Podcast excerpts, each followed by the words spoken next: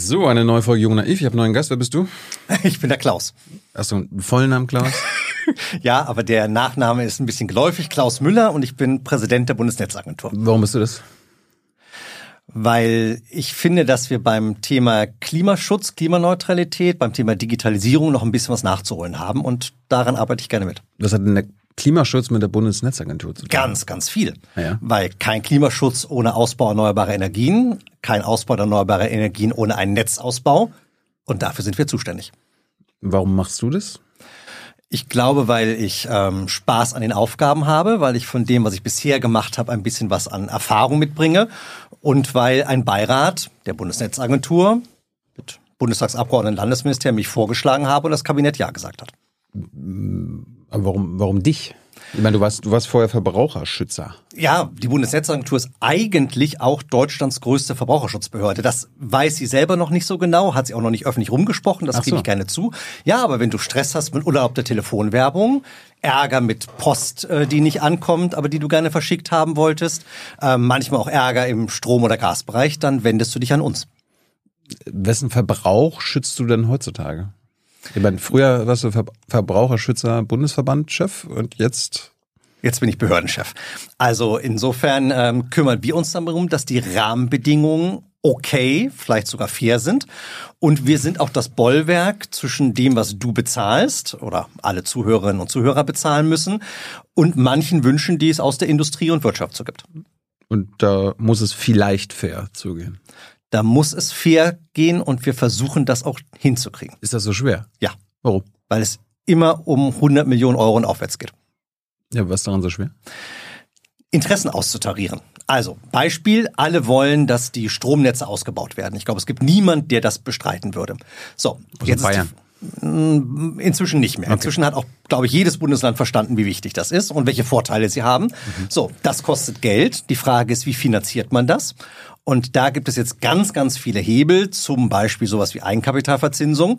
Und die Frage ist eben, wie viel soll da gestattet werden? Und das sind wir als Behörde, die das beurteilen, letztendlich auch entscheiden müssen.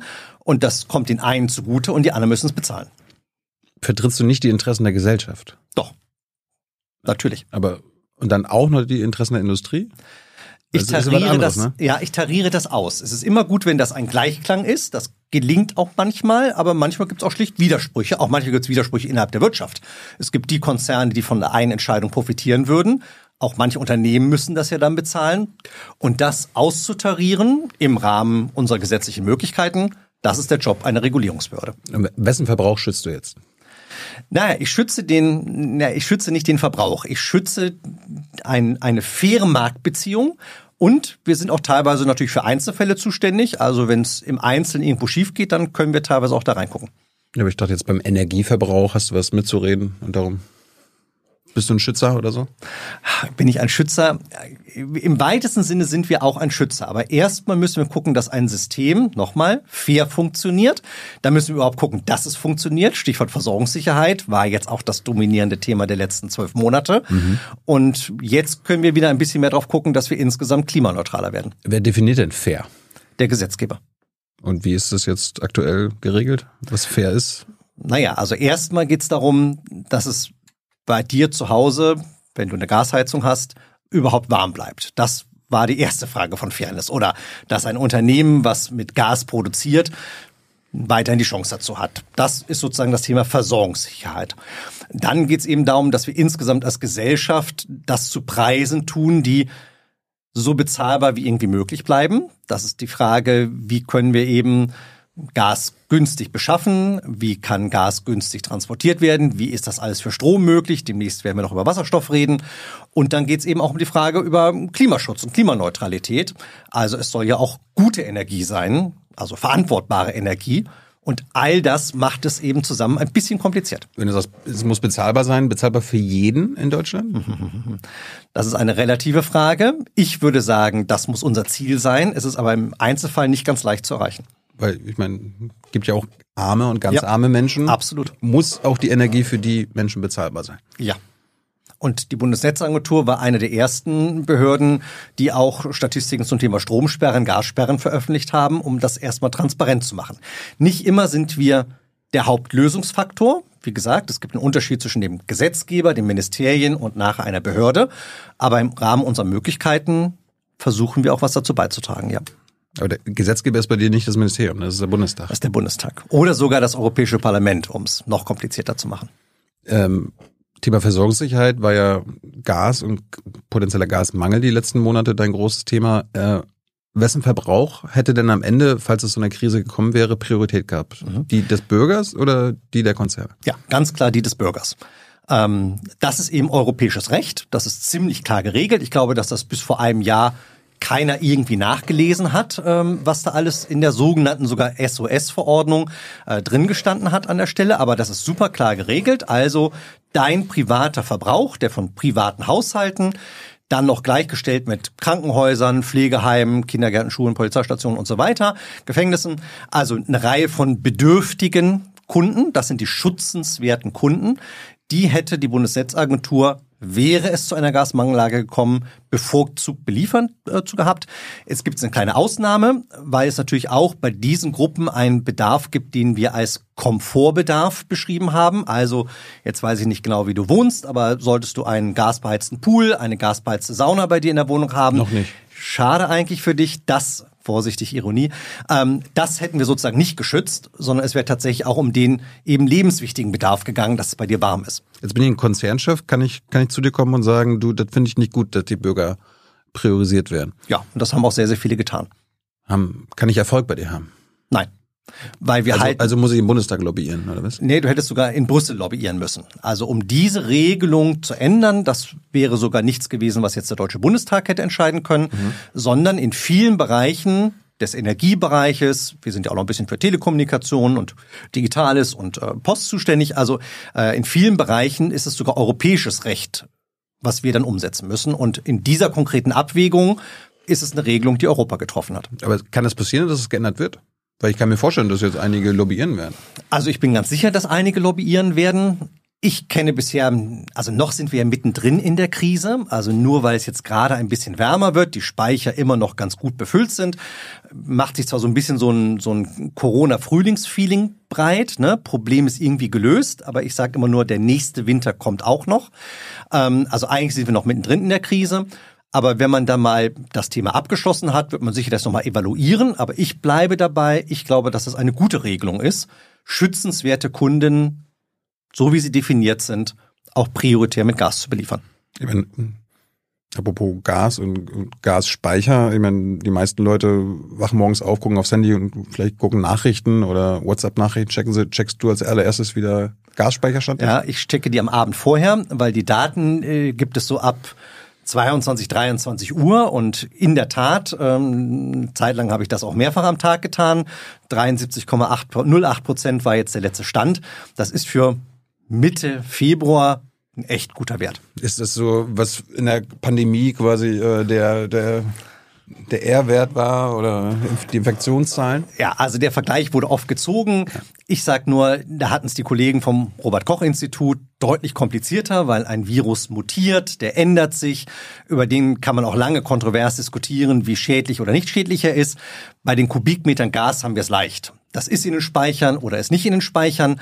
Also ich glaube, unsere Diskussion war viel, viel einfacher als die, die du gerade erwähnt hast. Guckst du jetzt immer noch jeden Abend ja. rauf? Natürlich. Warum? Ich meine, scheint ja abgewendet zu sein, die ja, akute Krise. Also unsere diplomatisch-behördliche Formulierung ist, wir sind optimistisch, dass es in diesem Winter nicht zu einer Gasmangellage kommt, weil natürlich noch irgendetwas immer Schlimmes passieren kann. So, darum war auch der wichtigste Rat von Professor Wieler, ähm, beschreib es so nüchtern, wie es eben ist. Lass dich nicht zu Spekulationen verleiten. Das war, glaube ich, ein sehr guter kollegialer Rat. Ähm, aber in der Tat, wir wollen es immer noch wissen und eigentlich sind wir aber schon auf den Winter dreiundzwanzig, vierundzwanzig fokussiert. Und je mehr Gas wir jetzt natürlich in den Speichern drin behalten, sozusagen dann irgendwann im Frühling, desto leichter wird unser Job im übernächsten Winter. Bauen wir eigentlich gerade noch neue Gasspeicher? Ähm, definiere also, wir, also Deutschland? Ah, Oder, Deutschland wer, wer ist noch immer, unpräzise. Wer immer dafür zuständig ist? Genau, das ist sozusagen der Punkt. Also in der Tat, ähm, es gibt Speicher, die erweitert werden. Also Speicher sind im privaten Unternehmensbesitz. Also es ist nicht so, dass es hier jetzt außer wenn wir gleich noch über Treuhänderschaften und ähnliches reden sollten, dass es jetzt so ist, dass der Staat, wie, wie er Autobahnen baut, Gasspeicher baut. Das tut er nicht, aber er macht sich gerade sehr, sehr viele Gedanken darüber. Das ist auch richtig. Und ich würde auch immer dazu raten, dass die Speicherkapazitäten, die wir erstens auch für deutsche Verbrauchsbedürfnisse haben, aber da hört das eben nicht auf. Deutschland liegt ja bekanntermaßen in der Mitte Europas. Deutschland ist auch geologisch begünstigt. Also wir haben mehr Möglichkeiten, überhaupt Speicherkapazitäten unter der Erde zu haben. Und darum ist es traditionell so, dass wir eben auch Gas für andere Länder bei uns einspeichern.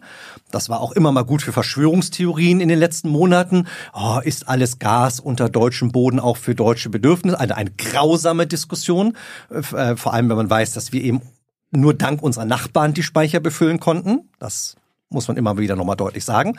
Und wir blicken eben jetzt schon auf die Wasserstoffwelt. Und für all das und auch für den Ausbau erneuerbarer Energien brauchen wir ein Speichermedium. Und darum gibt es darüber gerade eine Diskussion, reicht das, was es heute schon gibt? Hey Leute, politischer Journalismus muss nicht kommerziell oder öffentlich-rechtlich sein. Podcasts müssen nicht durch grässliche Werbung finanziert sein. Jung und Naiv ist der beste Beweis dafür. Damit das so bleibt, unterstützt uns einfach finanziell. Danke vorab. Und jetzt geht's weiter. Warum baut der Staat nicht selber Gasspeicher? Warum überlassen wir das Unternehmen? Weil, ich sage mal, es nicht immer so ist, dass der Staat das selber effizienter könnte. Da gibt's ja leider zig Beispiele, die der Bundesrechnungshof auch immer mal wieder aufspießt. Ähm, darum glaube ich, der Staat muss einen Rahmen dafür setzen, das was geschieht. Und die Frage, wie tun wir, also tun wir das? Sollen wir das tun? Wie tun wir das? Die Diskussion läuft gerade und ich finde es gut, dass sie läuft, weil jahrelang hat sich keiner Gedanken darüber gemacht, wie viel Gas- oder Wasserstoffspeicher wir in Deutschland haben. Wir haben sie auch teilweise an andere ausländische Unternehmen vertickt, was, glaube ich, nicht die beste Idee war. Ja, wenn du sagst, der Staat kann das nicht so effizient wie der, wie der Markt, aber wenn der Markt jetzt keinen Gasspeicher bauen will. Genau, aber das ist ja offen. Also bisher, wir führen ja Gespräche mit den Unternehmen. Ja, aber wenn die sagen nein? Dann sehen wir weiter, ob es nicht dafür auch entweder Anreize oder auch Vorschriftenbedarf. Warst du schon mal an einem Gasspeicher? Ja, also an einem Gasspeicher. Der Speicher ist zwei nee. Kilometer unter uns. Da bin ich zum Glück nicht hin. Der ist zwei Kilometer unter ja. uns? Ja. Warum muss das so sein? Also es gibt zwei Arten von Gasspeichern. Das sind einmal Kavernenspeicher. Das muss man sich tatsächlich als große Höhle vorstellen. Und Porenspeicher, das sind Milliarden an Kleinstbläschen, die dann mit Gas befüllt werden können. Mhm.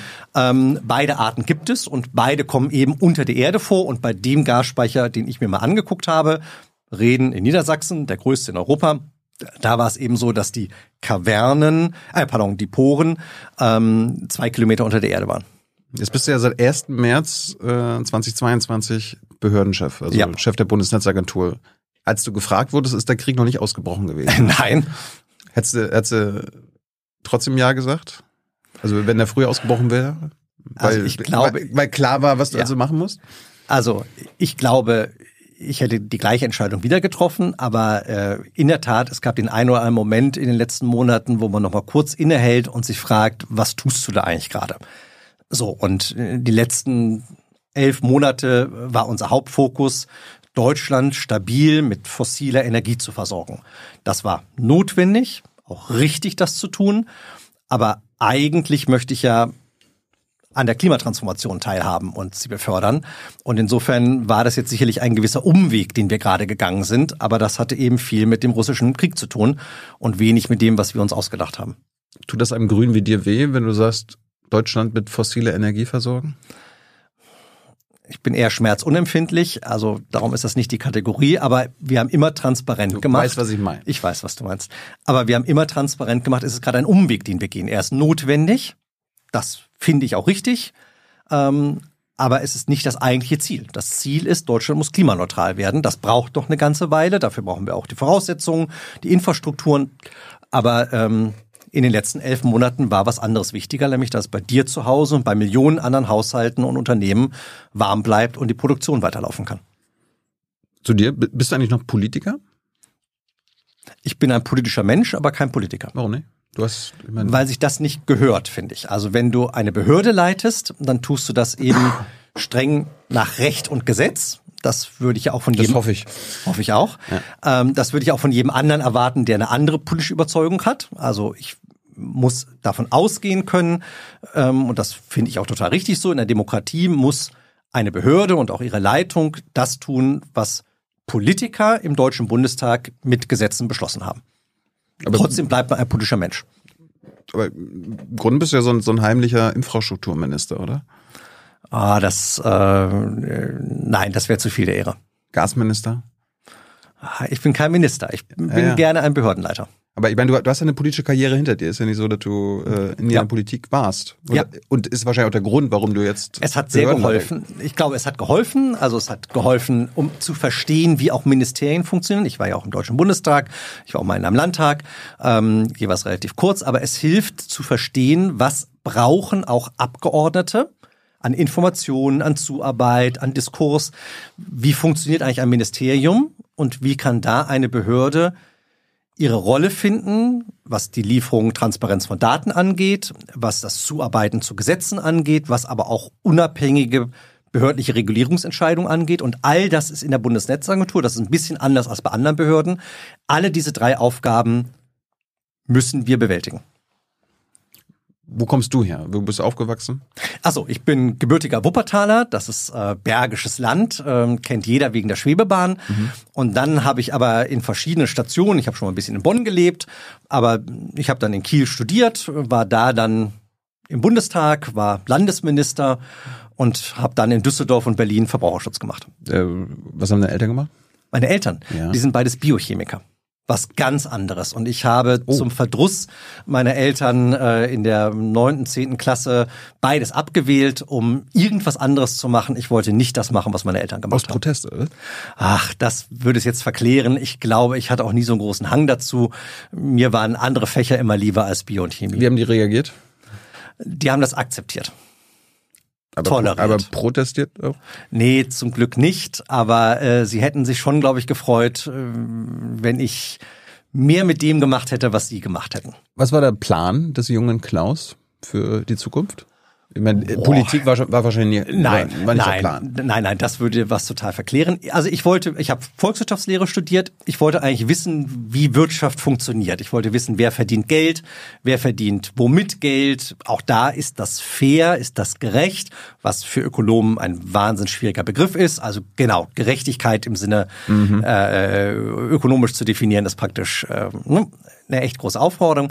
Also ich wollte einfach verstehen, wie Wirtschaft funktioniert und darum habe ich auch nicht B W L studiert, sondern V W L. Habe das in Kiel gemacht, also da, wo andere Urlaub machen, wollte ich studieren und habe das sehr genossen. Hast du im V W L-Studium gelernt, wie der Kapitalismus funktioniert? Ja. Ist auch nicht schwer. Nee? Nö. Wie denn? Da, wo es den höchsten Profit gibt, versuchen Unternehmen tätig zu sein und sich ein dickes Teil vom Kuchen abzuschneiden. So, und wenn es jetzt etwas komplizierter wird, aber dann machen wir hieraus eine ökonomische Vorlesung, dann reden wir über monopolistische Strukturen, mhm. über Fragen von Marktverzerrungen äh, und äh, Marktverfehlungen. Dann sind wir übrigens direkt äh, in der Frage von Netzwerken, weil das eben anerkanntermaßen einer der Punkte ist, wo die klassische Ökonomie nicht funktioniert. Und wenn wir noch ganz viel Zeit nachher haben, reden wir über Plattformökonomie, also ne, die großen Plattformen, die inzwischen unser Leben bestimmen, da wird aus der Zweierbeziehung, Anbieter und Nachfrage, eine Dreiecksbeziehung. Und das ist im privaten Leben schwierig, aber in der Ökonomie auch. Hast du viel mit Kapitalisten zu tun in deinem Job? Wir leben in einer Marktwirtschaft, in einer sozialen Marktwirtschaft, in einer sozial-ökologischen Marktwirtschaft. Und so gesehen habe ich viel mit Unternehmen zu tun, die natürlich Geld verdienen wollen. Das ist auch vollkommen okay. Hast du in deinem Studium gelernt, was unsere Wirtschaft mit dem, mit der Umwelt und dem Klima macht? Ja. Auch das? Aber natürlich. Weil ich habe so viele Ökonominnen in den letzten Jahren hier gehabt, wenn die über ihr V W L-Studium von damals geredet haben, da war immer so, ja, Kapitalismus wurde mir nicht erklärt, Marx musste ich nicht lesen und wie das mit der Umwelt und dem Klima war, war auch kein Thema. Okay, also bei Marx habe ich auch einen weißen Fleck, das gebe ich zu. Aber natürlich, also, also Kapitalismus weckt ja immer Emotionen, darum würde ich sagen Marktwirtschaft. Aber natürlich sind all die Mechanismen Bestandteil eines V W L-Studiums. Ich glaube, auch jeder Volkswirt hat das gelernt. Und jetzt bin ich ja noch nicht ganz so alt oder wie auch immer. Auf jeden Fall auch bei uns war natürlich die Diskussion darüber, ähm, wie nimmt man ökologische Grenzen wahr, wie führt man ökologische Begrenzungen in eine Marktwirtschaft ein, war bei uns in zig Vorlesungen natürlich ein Thema. Und also ich war in Kiel als Horst Siebert, damals einer der Wirtschaftsweisen, ähm, der sicherlich nicht meiner Partei nahe stand, aber äh, der war Präsident auch des Weltwirtschaftsinstituts, der hat dort regelmäßig Vorlesungen gehalten, aber auch der hat schon über die Frage von ökologischer Steuerreform und Ähnlichem geredet. Also als Thema war das in meinem Studium voll präsent. Also keiner konnte sagen, er hätte das Problem nicht verstanden. Es gab Leute, die haben sich anders entschieden, mhm. und denen war das vielleicht nicht wichtig, aber das war eine politische Entscheidung. Ich meine, im real, real existierenden Kapitalismus ist die, sind die Produktionsmittel in privater Hand. Das merken wir ja auch in, in Sachen Energieversorgung. Ist das richtig? Also ich glaube, dass wenn der Staat den Rahmen richtig setzt, dass dann private Investitionsentscheidungen nicht nur zum Wohl eines einzelnen Unternehmens sein können, das ist der Kapitalismus, sondern tatsächlich auch der Gesellschaft dienen können. Und darum ist es wichtig, über die Rahmenbedingungen zu reden, in denen Unternehmen unternehmerisch tätig sein können, Verbraucherinnen und Verbraucher sozusagen ihre Rolle wahrnehmen. Ich glaube, es steht und fällt mit den richtigen Rahmenbedingungen und die entscheidet Politik. Wenn der Plan aber nicht aufgeht, diese Rahmenbedingungen, ist es dann auch dann denkbar, haben wir ein Problem. Ist es dann auch denkbar, dass die Produktionsmittel vielleicht wieder in öffentliche Hand kommen? Die Beispiele, die ich kenne, überzeugen mich leider nicht. Welche denn? Also wir haben ja mit der Frage, welche Infrastrukturen schafft der Staat selber, nicht nur gute Erfahrungen gemacht. Das sind nicht immer effiziente äh, Investitionsentscheidungen gewesen. Und wenn man sich zum Beispiel anguckt, ähm, es gibt ja Staatsunternehmen, ich fahre viel Eisenbahn, mich macht das nicht immer glücklich, was ich da erlebe. Aber Autobahnen bauen wir auch. Ja, und der Bundesrechnungshof rechnet regelmäßig vor, in welchem Zustand die sind. Wir gucken gerade auf Brücken. Also, dass der Staat per se der beste Unternehmer ist, ich glaube, ich könnte das nicht unterschreiben. Aber für mich ist das kein Thema, was ich beschäftige. Also ich bin kein Prinzipienreiter. Also weder würde ich sagen, das eine ist per se schlecht oder das andere ist per se gut. Ich will gucken. Hört sich so an. Nur weil du fragst. Okay. Ähm, aber eigentlich ist das nichts, was mich tagtäglich beschäftigt. Aber kann ja auch Vorteile haben, wenn der Staat äh, manche Infrastruktur absolut besitzt, und, absolut, und wo keine Rendite er, mitgemacht werden muss. Genau, richtig. Und dass er aber jetzt eben in der Krise, also wir haben ja, bleiben wir nochmal bei den Gasspeichern, wir haben ja gesehen, der Staat, die Politik hat Ziele definiert. Wir haben gesagt, wie voll sollen die Gasspeicher sein, aus Vorsorgegründen. Wir haben dann gesehen, dass der Markt das nicht alleine geschafft hat, also die Marktakteure haben die Speicher nicht so befüllt, ähm, wie das eben notwendig gewesen wäre. Und dann hat der Staat über die Bundesnetzagentur und den Trading Hub Europe das eben geregelt. Und in dieser Not- und Krisensituation, glaube ich, war das absolut richtig. So, V W L hast du, hast du studiert? Äh, hast, du, hast du fertig studiert? Durch, durch Aber studiert? Sicher. Was war der Auch Plan? Bestanden. Was war der Plan danach? Naja, dann war erstmal der Plan, bei einer Bank zu arbeiten, bei einer Investitionsbank. Das ah, ja. ist sozusagen das Pendant zur K f W, also eine Infrastrukturbank. Also wir haben jetzt nicht irgendwelche Finanzprodukte vertickt, sondern vor allem Kommunen befähigt, ihren Finanzierungsbedarf im Wohnungsbau, Ausbau erneuerbarer Energien zu bewältigen. Aber da hat es mich tatsächlich nur kurz gehalten, weil das war schon der Zeitpunkt, wo ich dann auch Parteipolitik gemacht habe. Und dann bin ich eben in den Deutschen Bundestag gewählt worden. Du bist mit siebenundzwanzig in den Bundestag gekommen? Ja. War das so früh? Darüber habe ich tatsächlich viel nachgedacht. Ich würde sagen, es war grenzwertig. Warum? Weil ich nur für mich sagen würde, ich wünsche mir mit einem breitem Erfahrungsschatz nachher auch über politische Gesetze entscheiden zu können. Und ich würde für mich im Nachhinein sagen, mir hätte etwas mehr Erfahrung damals gut getan. Weil ich habe ein knappes Jahr gearbeitet, ich habe studiert, ähm, und für mich war es sehr früh. Aber ich werte nicht, wie das sich andere für sich entscheiden. Ich kann das nur für mich sagen. Ich glaube, wir haben jetzt auch schon so ein paar Dutzend unter dreißig-Jährige im Bundestag. Äh, welcher Erfahrungsschatz hat dir denn gefehlt? Also mir hat tatsächlich gefehlt, die Auswirkungen auf unterschiedlichste Lebensbereiche beurteilen zu können. Ich konnte sagen, wie es einem Studierenden geht. Das ist wichtig, gar keine Frage, aber es ist eine vergleichsweise privilegierte und besondere Situation, wenn man ein Student ist. Ich konnte sozusagen ganz grob sagen, was das eben für diesen ganz schmalen Bereich eben, wenn man in diesem Infrastruktur ähm, äh, öffentlichen Bankensystem unterwegs ist. Das war okay, weil ich dann im Finanzausschuss gelandet bin und ich konnte sowohl meine Studiumserfahrung wie auch die Kurzerfahrung aus der Bank dort einbringen. Mhm. Darum glaube ich, das war okay. Aber rückblickend würde ich für mich sagen, Ich hätte mir für mehr, für mich mehr Erfahrung gewünscht. Hast du irgendwo zugestimmt, wo du im Nachhinein denkst, ah, hätte ich mal nicht gemacht? Ich meine, damals ja. gab es ja wahrscheinlich auch schon Fraktionszwang. Rot, ja, natürlich. So. Ja, klar. Richtig, ja. Hast du ein Beispiel? Ja, wir haben damals die Körperschaftssteuerstrukturen ähm, äh, geändert mhm. und es gab damals äh, die Klagen über die Verkrustung der Deutschland A G. Also wenn das jemand googelt, geht bitte zurück in die Mitte der neunziger Jahre. Damals haben viele Unternehmen Anteile an anderen Unternehmen in Deutschland besessen, gegenseitig in Aufsichtsräten gesessen. Und das hat damals die rot-grüne Bundesregierung geändert mit einer sehr großzügigen Regelung. Das hat sicherlich die Besitzverhältnisse entfesselt, wie das damals so schön hieß. Ähm, außerdem haben wir eine Reihe von Finanzmarktförderungsgesetzen beschlossen, die mit Blick auf dann die Finanzmarktkrise in den Nullerjahren man sich auch gewünscht hätte, dass man sie anders beschlossen hätte. Hast du damals die Privatisierung bzw. Liberalisierung des Strommarktes mit beschlossen? Oder war das schon vor dir oder nach dir? Ich bin ja dann nach zwei, knapp zwei Jahren ins Kabinett von Heide Simonis gewechselt. Müsste ich nachgucken. Kommen wir gleich nochmal ja. zu. Äh, ja, du bist zweitausend Umwelt- und Landwirtschaftsminister von Schleswig-Holstein geworden. Mit neunundzwanzig. Ja. Wie geht das denn?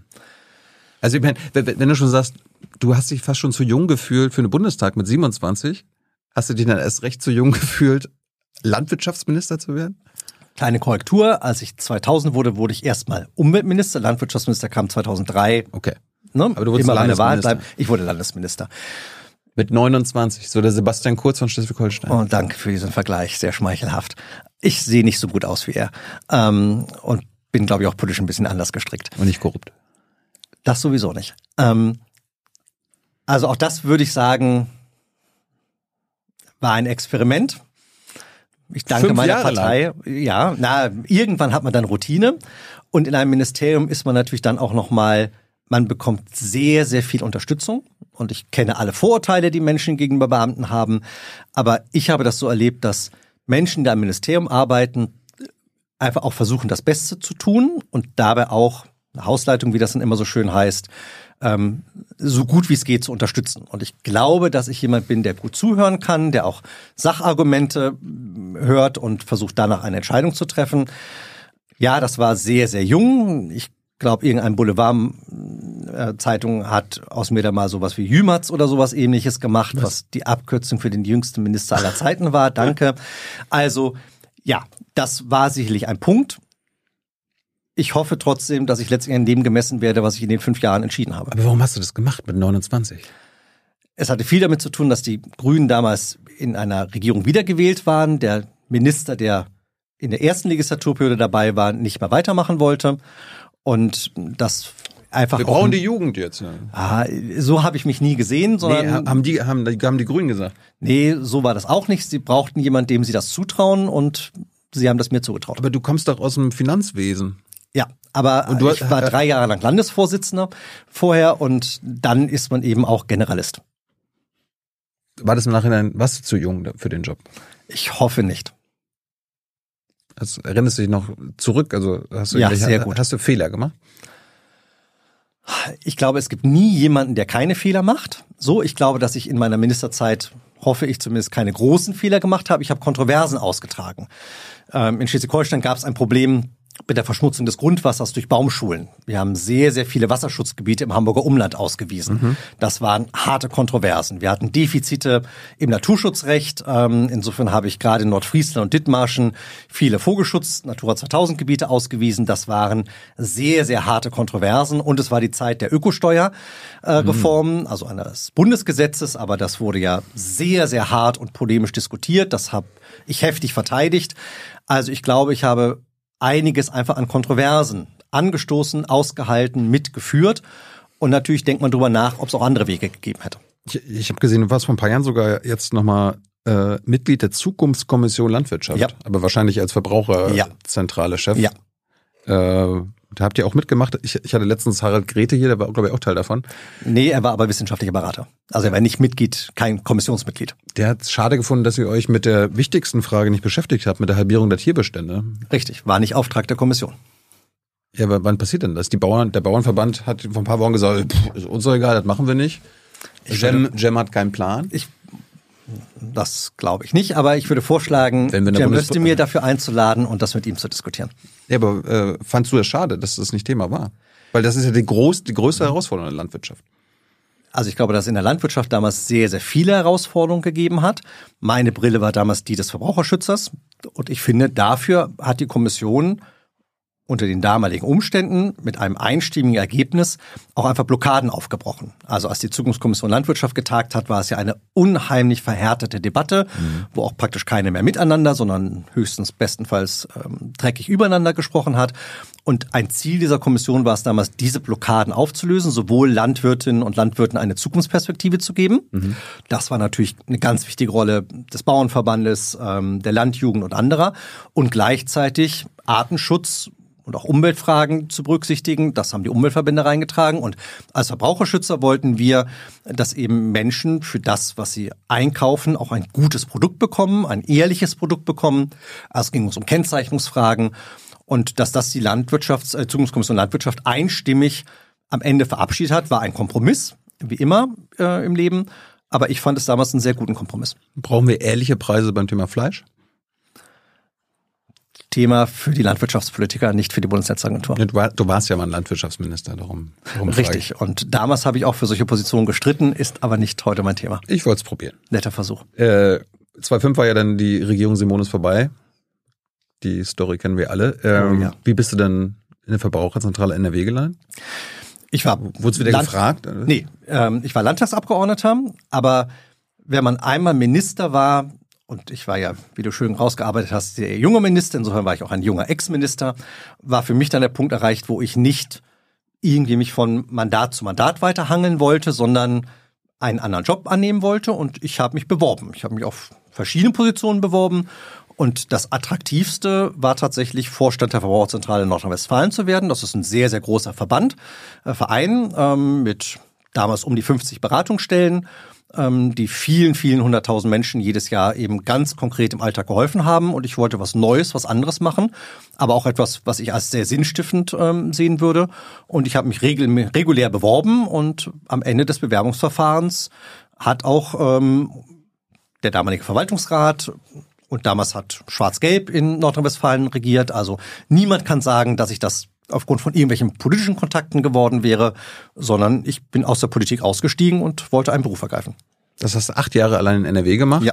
Dann zwanzig vierzehn wurdest du sogar Bundeschef? Ja. Was hast du denn mitgenommen aus der Zeit? Sehr, sehr viel, ähm, hoffe ich zumindest. Also zum einen, dass eben Märkte nur dann fair sind, wenn es klare Regeln für sie gibt und wenn es auch Institutionen gibt, die diese Regeln durchsetzen. Haben wir die? Weil wir haben ja offenbar nicht sehr, sehr faire Märkte, sonst bräuchte es euch nicht. Zum einen muss man daran arbeiten, dass die Märkte fairer werden. Das ist die Frage Bundestag, Europaparlament. Mhm. Und dann haben wir Institutionen, die, glaube ich, daran arbeiten, ihr Bestes tun, diese Regeln durchzusetzen. Eine Behörde davon ist die Bundesnetzagentur. Wer war dein Hauptgegner während deiner Verbraucherzentrale Zeit? Also ich glaube, dass ich in Wolfsburg nicht viele Freunde hatte. V W? Bekanntermaßen war Volkswagen einer der Hauptakteure im Dieselskandal. Und wir haben nach längerem Lobbying damals ein Sammelklagengesetz, Musterfeststellungsklage, erreicht und haben dann ja auch die erste und auch größte angestrengt gegen Volkswagen, haben dann im Vergleich viel Geld für viele Menschen rausgehandelt. Und ähm, das hat sicherlich meinen Beliebtheitswert dort nicht erhöht. Aber... Vergleichsweise sind sie ja in Deutschland noch billig bei weggekommen im Vergleich zu Amerika, oder? Da haben sie ja, ja Milliarden um Milliarden zahlen müssen. Richtig, weil natürlich das amerikanische Rechtssystem ein anderes ist. Das amerikanische Rechtssystem kennt einen Strafschadensersatz. Also ich soll nicht nur eine Entschädigung leisten, sondern ich soll bestraft werden für mein Handeln. Ja. Amerikanischer Rechtsgrundsatz, den kennen wir in Deutschland so nicht. Darum gab es in Deutschland zwei Dinge. Es gab unsere Sammelklage, die Entschädigung herbeigeführt hat. Und es gab damals Strafzahlungen der... Ähm, der Staatsanwaltschaften, die ja nicht nur von Volkswagen, auch noch von anderen Unternehmen zusätzlich gezahlt wurden, aber die wurden dann an die Staatskasse gezahlt. Mhm. Also das deutsche Rechtssystem ist einfach ein anderes als in den U S A. Brauchen wir sowas, dass Unternehmen für ihr Handeln bestraft werden können? Das ist ein Thema des Bundesjustizministers. Was sagst du denn? Als Alles, was ich dazu du, du hast, sage... Du hast ja gesagt, du bist kein Politiker. Also genau, kann, kann ich dich da fragen. Äh, klar, aber alles, was ich sage, wird man immer aus dem Mund eines Behördenchefs hören. Und darum habe ich... Ein Punkt, den ich gelernt habe, ist, als Vorstand des Verbraucherzentrale Bundesverbandes ist man sehr, sehr frei.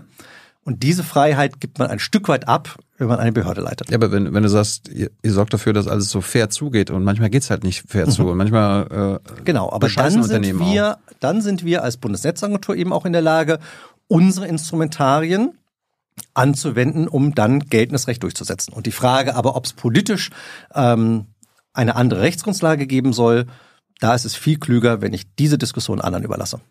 So. Weil es mich in den Dingen, die ich jetzt tun muss, ähm, nicht gerade unterstützt. So, wie gesagt, ab. bis seit ersten März letzten Jahres äh, Chef bei der Bundesnetzagentur. Wann wurdest du gefragt? Im Herbst. Vor der offiziellen Regierungsbildung? Währenddessen. Von Robert. Der Bundeswirtschaftsminister ist äh, derjenige, der das, der zumindest den Vorschlag zu unterbreiten hatte, ja. Musste er dich überzeugen davon? Nein. Warum nicht? Weil ich die Bundesnetzagentur schon aus Sicht des Verbraucherschutzes kannte. Ich habe eben eingangs ein bisschen salopp gesagt, dass es ganz, ganz viele Verbraucherschutzaufgaben jetzt schon bei der Bundesnetzagentur gibt. Wir haben auch viel mit denen zusammengearbeitet. Also die Verbraucherzentralen haben ein System, das haben wir damals Marktwächter, Marktbeobachtung genannt. Also wenn sich jemand bei uns beschwert und das nicht nur einer war, dann haben wir das gesammelt und eben an die Behörden, wie auch immer, Bundeskartellamt, Bundesnetzagentur, K f W-Bundesamt, BaFin gegeben. Also aus dem, aus der Zusammenarbeit kannte ich die Bundesnetzagentur und ich finde, dass sie einfach eine sehr, sehr reizvolle Behörde ist. Und im Herbst ähm, einundzwanzig ging es eben darum, wie können wir den Klimaschutz voranbringen, wie können wir die Digitalisierung voranbringen. Und das waren zwei Aufgaben, die mich sehr, sehr reizen. Verdienst du jetzt mehr als Verbrauch, als, als, ja. als Verbraucherschützer? Ja. Gut? Ja. Brauchst nicht mehr? Nein. Ähm, musstest du eigentlich äh, aufräumen und ausmisten in deinem in deinem Haus? Weil ich habe gehört hier, der, der Hohmann, also der war ja so Herr C D U, Hohmann, ja. Herr Hohmann, der war ja C D U-nah, fast zehn Jahre Chef bei, bei in deinem Haus. Genau zehn Jahre. Ich habe gehört, da musste einiges ausgemistet werden. Also ausmisten tut man Ställe und keine Behörden. Ja. Ähm, nein, ich finde, dass ich ein gut bestelltes Haus übernommen habe. Modern auch? Dass wir ein modern waren, dass wir noch moderner werden können, ist mhm. unbestritten. Ähm, aber natürlich ist es eine andere Zeit und auch eine andere politische Erwartungshaltung und auch andere Gesetze. Also wir reden vielleicht gleich nochmal kurz über das Osterpaket. Das war ja das ganz große Paket, was im letzten Jahr ein wenig unter Wert vielleicht in der öffentlichen Wahrnehmung gehandelt wurde, weil da ganz, ganz viele Beschleunigungen drin beschlossen wurden, die ich oder wir oder meine Kolleginnen und Kollegen jetzt eben umsetzen können, um eben Netze, erneuerbare Energien et cetera auszubauen. Ist eine andere Zeit. Aber ähm, wer, ist, wer, wer ist dein Chef? Hast du, hast du einen Chef? Ich meine, du bist ja Chef der Bundesnetzagentur. Hast du einen Chef? Also das ist so, dass Behörden einer Dienst- und Fachaufsicht unterliegen. Ja. Somit habe ich im engeren Sinne, wenn ich es etwas salopp formuliere, zwei Chefs. Nämlich einmal Robert Habeck, wenn es um Energie und Post geht, und einmal Volker Wissing, also das B M D V, wenn es um Eisenbahn und Telekommunikation Digitales geht. Also die Bundesnetzagentur arbeitet zwei Bundesministerien zu. Jetzt ist aber unsere Aufgabe oder unsere Konstruktion eine spezielle. Wir haben noch einen Beirat. Das ist der, der tatsächlich den Personalvorschlag machen muss. Und es gibt bestimmte sogenannte Benehmensregelungen, wo wir bestimmte Positionen mit dem Beirat diskutieren müssen. Im Beirat sitzen sechzehn Bundestagsabgeordnete und sechzehn Landesministerien. Die haben aber in dem Sinne eben keine Cheffunktion, aber eine wichtige, die auch im Gesetz niedergeschrieben ist. Und jetzt gibt es eine Besonderheit, wir sind eine unabhängige Regulierungsbehörde. Das heißt, schon jetzt sind wir in bestimmten Themenbereichen, müssen wir selbstständig entscheiden. Das ist für deutsche Ohren gewöhnungsbedürftig. Das ist dem europäischen Recht ähm, entnommen. Und da müssen wir tatsächlich eine eigenständige Entscheidung treffen. Und selbst wenn die jemand anders, zum Beispiel in der Bundesregierung, nicht passen würde, würden wir trotzdem diese Entscheidung treffen. Dann kann sie immer gerichtlich überprüft werden. Das ist in einem Rechtsstaat auch vollkommen richtig und normal so an der Stelle. Aber in manchen unserer Aufgaben müssen wir das selber entscheiden. Und jetzt steht noch die Umsetzung eines europäischen Gerichtsurteils an, mhm. was diese Unabhängigkeit nochmal ausweiten würde. Das habe ich mich nämlich gewundert. Also der EuGH hat ja gesagt, ihr sollt viel unabhängiger werden. Ja. Dass es vielleicht bedeuten würde, dass halt Robert und Volker nicht deine Chefs sein dürfen. Richtig. In den Bereichen hast du das vollkommen richtig beschrieben. Wann passiert das? Es gibt Eckpunkte, die in der Erarbeitung sind. Und wenn ich das richtig sehe, würde ich mal sagen, im Jahr dreiundzwanzig. Freust du dich schon drauf? Ja. Was kannst du dann mehr als heute? Ob ich es mehr kann, also wir müssen letztendlich, ich gebe ein anderes Beispiel. Ja. Es gibt ähm, Teile, die sind vorgezogen worden. Da hat der Deutsche Bundestag jetzt schon gesagt, auch wenn wir noch nicht das ganze äh, europäische Gerichtsurteil umsetzen, äh, haben sie einzelne Punkte vorgezogen. Und ein Punkt ist die sogenannte Regelung der flexiblen Lasten im Stromnetz, E-Autos, Wärmepumpen und ähnliches. Und da hat der Gesetzgeber jetzt gesagt, okay, wegen des europäischen Rechtes entscheidet jetzt die Bundesnetzagentur, wie die Regulierung aussieht, ähm, wie die angeschlossen werden müssen, dürfen, welche Rechte, welche Pflichten sie haben. Und das hat jetzt die Bundesnetzagentur erstmal als Vorschlag konsultiert. Also da durften alle was zu sagen ähm, zu unseren Eckpunkten. Als nächstes setzen wir das in eine Feststellung um. Das ist sozusagen die Analogie dann zu einem Gesetz, was der Deutsche Bundestag beschließen würde. Mhm. Und damit können wir einen ganz wichtigen Teil der Energiewende äh, auf den Weg bringen. Und wir müssen uns jetzt alle, Antw- also alle Anregungen, Kritik und so weiter anhören. Das ist der anstrengende Teil dabei. Aber wir können letztendlich damit gestalten. Und das finde ich gut. Und ich glaube, wir werden das sehr fortschrittlich machen. Ist die äh, Independence Day Party schon geplant bei euch? Die Independence-Debatte? Ne, Independence Day. Ach so, ah, oh, ha, ha, okay, jetzt habe ich den Karlau verstanden. Nein, weil wir erstmal abwarten, wann der Deutsche Bundestag beschließt. Aber du erwartest, dass es dieses Jahr passiert? Ja. Äh, wer kann, wer kann dich entlassen? Stand heute. Ähm, auch das ist im Gesetz klar geregelt. Das kann die Bundesregierung tun, nachdem sie den Beirat angehört hat. Das heißt, auch Volker Wissing könnte, wenn, wenn, er, wenn er wollte... Die Bundesregierung das ganze Kabinett tun. Das ist nicht ganz leicht. Also Robert kann nicht äh, von heute auf morgen, wenn ihr verkracht, dich entlassen. Nein, das muss das Kabinett entscheiden und sie muss vorher den Beirat konsultieren. Zu, zu wem hast du ein besseres Verhältnis? Wissing oder Habeck? Ich habe zu beiden ein gutes Verhältnis. Und ist Robert dein Freund? Weil ihr seid ihr beide Grüne? Also wir kennen uns schon sehr, sehr lange. Eben. Und, bei ähm, Schleswig-Holstein. Absolut. Und das hilft uns sehr. Wir haben eine sehr, sehr schlanke Kommunikation. Was ist daran so gut? Also, dass das äh, sehr schlank ist? Dass wir uns gut verstehen. Was heißt das? Was, was, das heißt, was können die Menschen da draußen darunter verstehen? Dass ihr, dass ihr so per S M S äh, Sachen austauscht? Es bedeutet, dass eine Behörde dann, glaube ich, richtig gut ist, wenn sie das, was auch in den Ministerien gedacht, erarbeitet wird, dann auch sehr, sehr effizient umsetzt. Also, wenn es da einfach auch keine Friktionen gibt. Und das ist mit beiden Ministerien möglich. Und dadurch, dass ich Robert Habeck schon sehr, sehr lange kenne, auch einfach zwischen uns sehr, sehr gut möglich. Seitdem du im Amt bist, gab es schon so Streitthemen zwischen euch? Dann würde ich hier nicht drüber reden. Wie fandst du die Gasumlage, die Idee damals? Die Gasumlage war ja die Idee, was passiert mit den Unternehmen, die zwar russische Verträge hatten, aber nicht in der Lage waren, weil Russland das anders entschieden hat und ja auch die Gasmengen über Nord Stream eins gekürzt hat, diese Verträge nicht mehr zu erfüllen. So. Und hinter diesen großen Unternehmen, Uniper, Gazprom Germania, V N G, standen jeweils Hunderte an Stadtwerken, die dich und mich zu Hause beliefern und die Unternehmen beliefern et cetera. Also das, was kritische Infrastruktur war. Mhm. Und tatsächlich haben wir damals stark zugearbeitet, als diese Idee entstanden ist. Und insofern haben wir damals die Idee auch mit unterstützt, ja. Aber dann ist er ja gekippt, nachdem herausgekommen ist, naja, die Gasumlage soll dann halt nicht nur den Unternehmen dienen, die vielleicht vor Konkurs und Insolvenz stehen, sondern allen. Genau. Und dann gab es einen Shitstorm. Und dann ein Wahnsinns-Shitstorm, das ist ja auch alles öffentlich nachlesbar gewesen. Und dann hat die Politik sich anders entschieden und die Unternehmen direkt mit Steuergeldern gestützt. Und ist das jetzt richtiger? Also eine gute Frage. Es war richtiger, weil es damals den politischen Wunsch gab, die Belastung eben nicht auf Verbraucherinnen und Verbraucher, Unternehmen abzuwälzen. Es ist in der Politik ja immer eine Frage, wer bezahlt es? Mhm. Wer bezahlt es und wann bezahlt man es?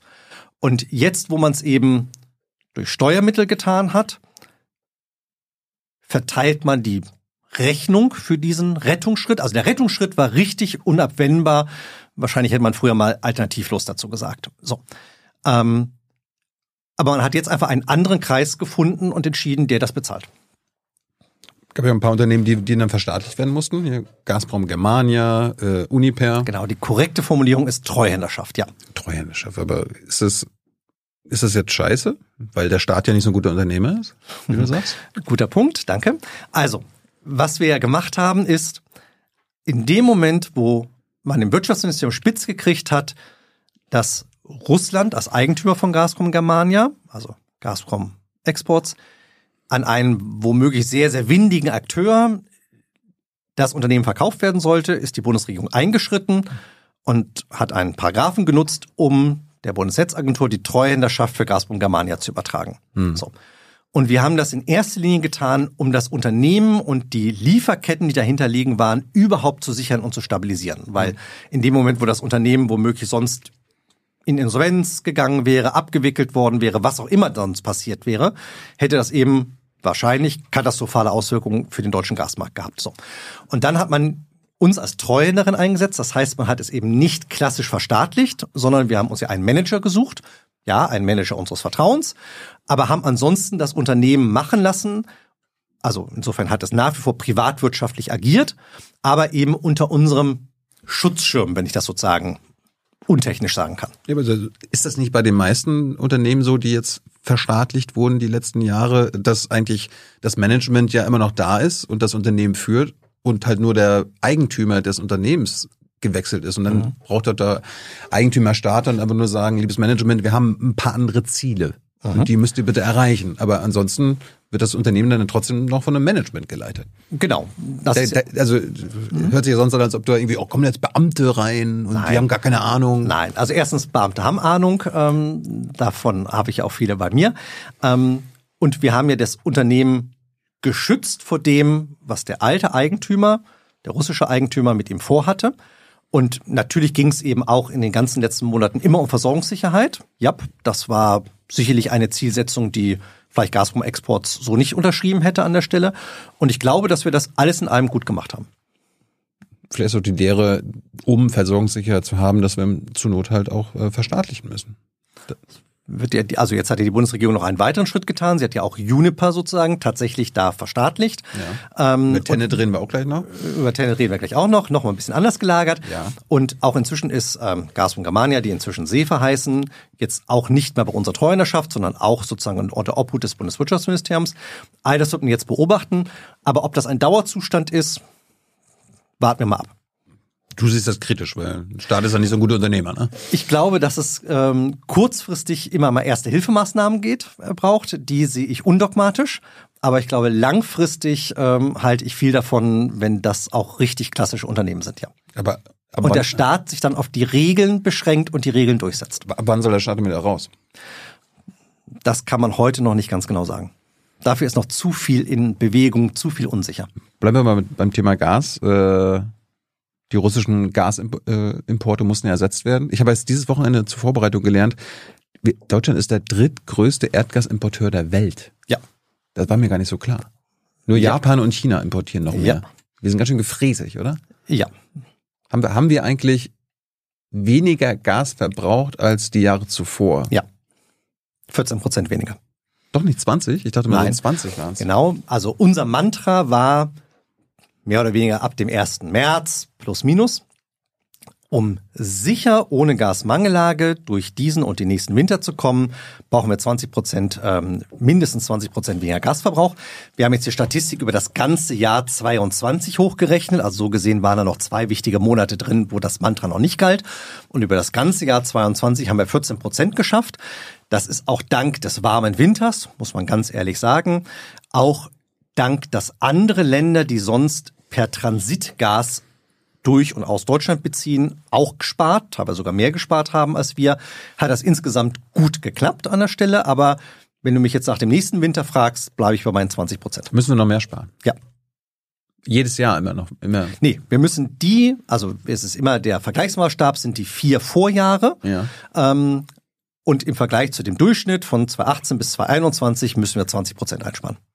Und wenn wir das dieses Jahr schaffen, können wir die nächsten ja. zwei Jahre dann wieder ein bisschen braten? Nee, wir müssen sozusagen immer wieder sozusagen die zwanzig Prozent erreichen, damit also wir sicher ohne Gasmangellage durchkommen können. Wir müssen jedes Jahr ab sofort ja, aber nicht, zwanzig Prozent weniger Gas verbrauchen. Genau, aber nicht zusätzlich. Also es ist nicht kumulativ, sondern sozusagen einmal im Vergleich zu dem Vier-Jahres-Jahresdurchschnitt. Aber ist es nicht äh, so rein logisch, wenn wir zwanzig fünfundvierzig klimaneutral sein wollen, dass wir äh, genau. bis zwanzig fünfundvierzig bei Null sind? Genau, das ist aber eine andere Diskussion. Okay. Also du hast mich gerade gefragt, ne, mit dem Mantra, was wir gesagt haben, das bezog sich auf die Vermeidung der Gasmangellage. Mhm.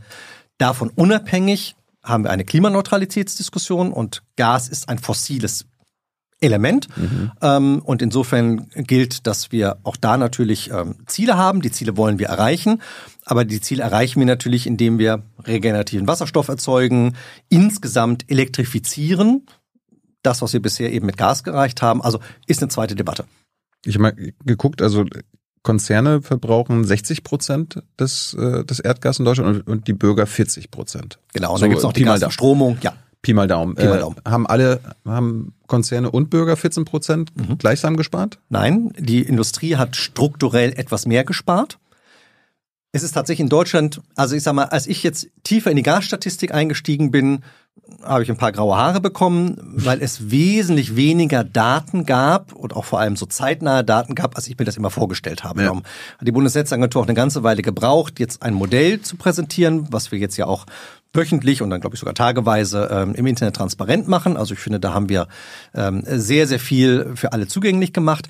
Und generell kann man sagen, die Industrie hat auch strukturell etwas mehr gespart, was aber auch intuitiv verständlich ist, weil was kann ich als Unternehmen machen? Ich konnte einen Fuel-Switch, also einen Brennstoff Stoffwechsel machen. Das war im Sinne des Gassparens gut. Ganz häufig wurde aber, ich sehe deinen mhm. Augenbrauen hochziehen, auf Öl umgewechselt, was ökologisch nicht schön war. Das haben wir auch immer so benannt. Unternehmen konnten in neue Technologien investieren, zum Beispiel große Wärmepumpen. Das ist ökologisch natürlich super. Und es gibt auch Unternehmen, die einfach weniger oder gar nicht mehr produziert haben, was natürlich mit Blick auf Arbeitsplätze, regionale Auswirkungen immer bitter war an der Stelle. Das sind aber häufig strukturelle Entscheidungen. Was wir bei den privaten Haushalten gesehen haben, ist eine auch intuitiv nachvollziehbare, extrem hohe Wetterabhängigkeit, Temperaturabhängigkeit. Aber auch da haben ganz, ganz viele Menschen, vor allem in den Zeiten, als es so mittelkalt war, also noch nicht richtig kalt war, aber auch nicht mehr schön warm war, in der Zeit haben sehr, sehr viele Haushalte deutlich weniger geheizt als in den Vorjahren. Und das waren die Einspareffekte, die wir dann bei den privaten Haushalten gesehen haben. Aber ja, es war ein bisschen ungleich verteilt. Die Industrie hat etwas mehr gespart als Private. Hast du dich gefreut, dass manche gefriert haben? Nein. Ich meine, manche haben ja, ich, ich kenne Leute, ja, die einfach auch. nur so, ja, ich, ich friere jetzt für die Freiheit. Ja, aber Freude ist da die falsche Kategorie. Ich habe das. Du hast immer gesagt, Energiesparen, Energiesparen, Energiesparen. Ja, richtig, aber es gibt für alles immer Grenzen. Ich finde nicht, dass irgendjemand frieren sollte. Und ich finde, dass auch keine Behörde jemals diesen Anspruch haben sollte. Aber wir haben dafür geworben, zu überlegen, in welchen Räumen muss man heizen? Kann man mit seinem Vermieter, wenn man Mieter ist, über einen hydraulischen Abgleich ähm, und Ähnliches reden? Also wir haben eigentlich immer versucht, deutlich zu machen, es gibt, es ist ganz, ganz viel möglich jenseits des Frierens. Zurück zum, zu der Sparsamkeit, die, zu der du aufgerufen hast. Jetzt bin ich ein stinkreicher Milliardär. Und mir, mir, mir, ist, mir ist scheißegal, was, was die Energie kostet, was das Gas kostet. Ich äh, verbrate so viel, wie ich will. Mir ist deine, Spar, deine Sparaufrufe sind mir egal. Findest du das in Ordnung? Dass wir in einem Land leben, wo man, wenn man das Geld hat, so viel Energie und meinetwegen Gas verbrauchen kann, wie man will. Also da ich kein reicher Milliardär bin, ähm Ja, Multimillionär reicht auch schon. Genauso wenig. Also, ähm, war ich nie in dieser Situation. Aber es ist ja möglich. Das also heißt, ich verstehe, wenn Leute daran Kritik formuliert haben, ja. Warum? Aber ich habe, weil, aus der, also wir haben ja den Sparappell geäußert aus einem Solidaritätsgedanken. Mhm. Also eben, so sind wir eingestiegen in das Interview, in einer Gasmangellage hätten wir als erstes bei Unternehmen im Gasverbrauch reduzieren müssen. So. Und das ist natürlich gegenüber den Unternehmen, aber auch gegenüber den Menschen, die dort arbeiten und gegenüber allen, die diese Produkte ja kaufen wollen, zum Beispiel in Lebensmittel, im Medikamentenbereich oder wo auch immer, natürlich einfach unfair und ein ganz, ganz harter Eingriff in, in, in deren Möglichkeiten. Und so. Und aus diesem Solidaritätsgedanken haben wir gesagt, wir wollen diese Gasmangellage vermeiden. Und jeder und jeder, der dazu beiträgt, verhält sich solidarisch. Und Leute, die sich dazu nicht beitragen würden, in dem Beispiel, was du gerade skizziert hast, das wäre eben unsolidarisch und darum verstehe ich, wenn es da eine Kritik gegeben hat. Da kannst du nichts machen. Nee, ich nicht. W- würdest du gerne was machen wollen? Also Die Frage wäre ja, braucht es irgendwie vielleicht eine Obergrenze? Ich glaube, dass die nicht administrierbar wäre oder nur mit einem Wahnsinnsaufwand administrierbar wäre. Es gab ja die Gaskommission, die unter hohem Zeitdruck äh, Vorschläge vorlegen sollte und die ja lange im Spagat gestanden hat zwischen was ist gerecht und was ist tatsächlich umsetzbar und vor allem was ist schnell umsetzbar. Und in diesem Spagat wird man nie perfekt sein.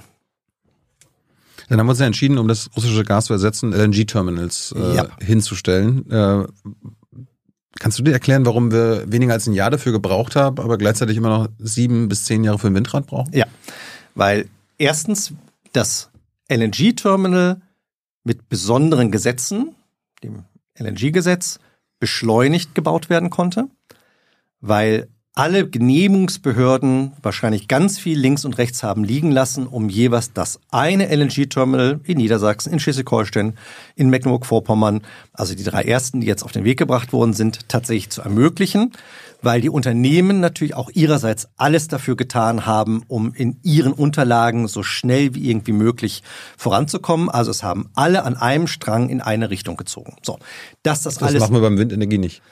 Da gibt es, wie wir alle wissen, auch immer Kontroversen. Da gibt es auch immer jemand, der dieses Windrad nicht mag, der dann dagegen klagt, der das vielleicht auch nicht so sehr beschleunigt sehen möchte. Also bei diesen drei L N G-Terminals haben ganz, ganz viele Akteure an einem Strang in eine Richtung gezogen. So, und jetzt hat parallel natürlich, und das muss auch das Ziel sein, Robert Habeck, die Bundesregierung, die Ampelkoalition ja Gesetze verabschiedet, um, ich glaube, wir werden nicht die neun Monate schaffen, die wir jetzt bei den L N G-Terminals ähm, geschafft haben. Zehn Monate. Äh, neun bis zehn, je nachdem, wie man rechnet. Ähm, nee, zehn Monate bei Windrad. Wär, ge- genau, würde ich, ich mir wünschen. Genau, ich mir auch, sage ich ganz ehrlich. Ich befürchte, dass das ein ehrenes Ziel wäre, wo ich noch nicht sehe, dass wir es schaffen, aber, aber dass wir... Was ist daran so schwer? Es ist ich meine, so ich mein, bei, bei L N G-Terminal, äh, du hast ja gesagt, irgendjemand, der das nicht mag, mhm. kann sich beim Windrad dann beschweren. Das, Klar, das, das, das verlängert einiges. Genau. Bei L N G, also ich mag auch nicht L N G, dann kann ich mich, ich kann mich jetzt auch nicht beschweren, das wird jetzt auch nicht aufgehalten. Warum machen wir das beim Windrad nicht? Also erstmal, was die Bundesregierung auf den Weg gebracht hat, waren, sind die nötigen Gesetze, um das zu beschleunigen. Also die Frage Vorrang gegenüber anderen gesellschaftlichen Interessen. Ähm, teilweise schmerzhaften, wenn ich an Artenschutz, Naturschutzdiskussionen denke, aber auch andere Themen, Denkmalschutz, et cetera. Also die Bundesregierung hat jetzt erstmal ganz, ganz viel ermöglicht. So, jetzt haben wir ein Flächenproblem. Ich brauche ja Platz für Windräder. Das ist die berühmte zwei Prozent Diskussion, die ist ja auch hinlänglich kontrovers zwischen verschiedensten Bundesländern ausgetragen worden. Das Gesetz mit diesen zwei Prozent greift aber erst in ein paar Jahren. So, jetzt kann man lange diskutieren, ist das zu früh oder zu spät? Zu spät. Danke. Also es sind Voraussetzungen geschaffen worden. Ein paar greifen jetzt schon, ein paar greifen künftig. Aber das Ziel muss es sein, den Ausbau von Wind, von Solar, von Biomasse, von Offshore-Wind ebenfalls massiv zu beschleunigen. Ich setze gleich noch einen hinten drauf, weil ich brauche auch die Netze, um das abzutransportieren. Und das ist der eigentliche Grund, warum ich gerne Präsident der Bundesnetzagentur geworden bin, um all das so sehr zu beschleunigen, wie es nur irgendwie geht. Aber du hast gerade gesagt, es gab besondere Gesetze für diese L N G-Terminals. Ja. Sind die Gesetze für die erneuerbaren Energien besonders genug? Ich glaube, dass sie ebenfalls besonders sind. Ähm, sie müssen... Aber besonders genug? Das wird man wahrscheinlich erst im Nachhinein sehen können. Mhm. Ich glaube, dass ähm, jetzt einfach weitere Genehmigungsbehörden, leider auch jenseits der Bundesnetzagentur, gefragt sind. Auf Landesebene, auf kommunaler Ebene. Und ähm, da müssen sich die Gesetze jetzt beweisen in der Praxis. In Sachen L N G-Terminals, äh, da wurden jetzt elf geplant. Äh, sind, sind das zu viel? Brauchen wir die alle? Mhm. Also, wir planen L N G-Terminals, zwei in Wilhelmshaven, in Brunsbüttel, in Stade und wahrscheinlich mehrere in Lubmin. Ähm, ich weiß nicht, wo die Zahl elf herkommt, aber was manchmal durcheinander geht, ist die sogenannten schwimmenden L N G-Terminals, mhm. die F S R Us, die eben für eine bestimmte Zeit gemietet sind und die danach ersetzt werden durch feste L N G-Terminals. Und ich könnte mir vorstellen, dass da jemand verschiedene Sachen munter miteinander addiert hat. Warum brauchen wir die? Erstens, weil wir kein Gas mehr aus russischen Pipelines bekommen werden. Die Pipelines sind zerstört, beziehungsweise Nord Stream zwei nie zugelassen worden. Mhm. Das war in der Vergangenheit ein ganz, ganz großer Teil unserer und nicht nur unserer Gasversorgung, sondern die auch von vielen unserer Nachbarländern. Mhm. So. Und darum sage ich, ja, wir brauchen für noch eine längere Übergangszeit diese L N G-Terminals, um sowohl unseren Bedarf in milden Wintern, hatten wir gerade, wie aber auch in kalten Wintern, natürlich auch in Situationen, wo man mal sicherheitshalber redundante Strukturen braucht, weil man nie davon ausgehen kann, dass alle immer fehlerfrei funktionieren, und auch aufgrund einer Solidarität mit unseren Nachbarn. Und darum glaube ich, dass die Planung, die die Bundesregierung verfolgt, richtig ist. Du weißt nicht, wo die elf L N G-Terminals herkommen? Also ich meine, das steht in jeder Berichterstattung. Bis zum Jahr zwanzig sechsundzwanzig sollen elf L N G-Terminals betriebsbereit sein.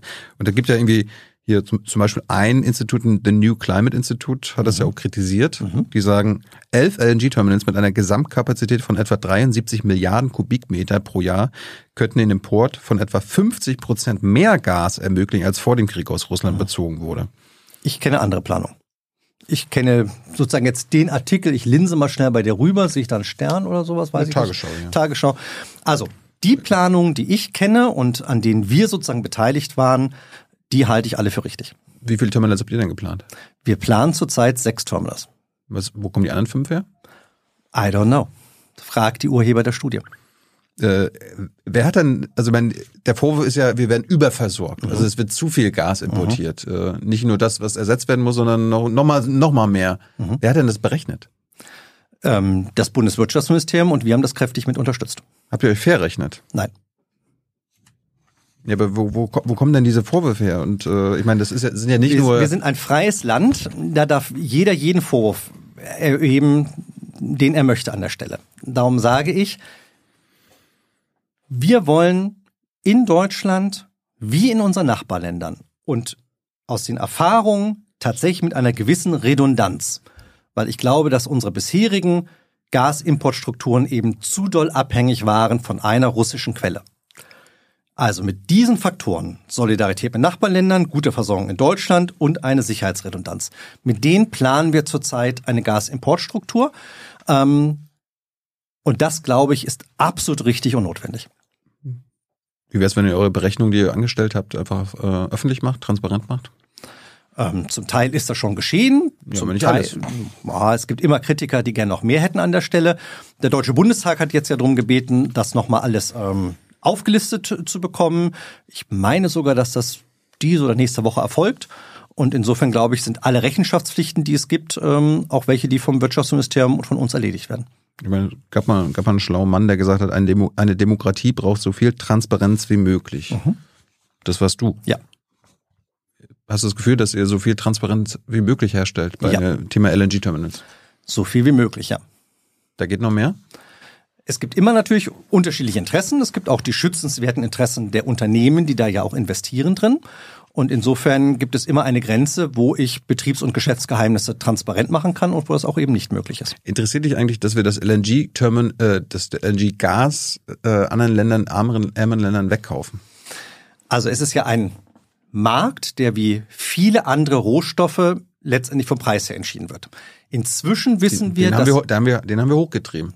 Ah, das ist eine gute Diskussion. Ich glaube, dass es Russland war, durch seinen Krieg, der den Preis letztendlich hochgetrieben hat, weil sie Gas verknappt haben. Und das finde ich auch moralisch nicht zu verantworten war, dauerhaft ähm, russisches Gas zu beziehen. Und letztendlich ist es aber durch die russischen Entscheidungen bei Nord Stream eins entschieden worden. Ne? Russland hat die Gaslieferung immer weiter verknappt und damit den Preis hochgetrieben, weil wir es dann woanders kaufen mussten, damit Menschen nicht frieren.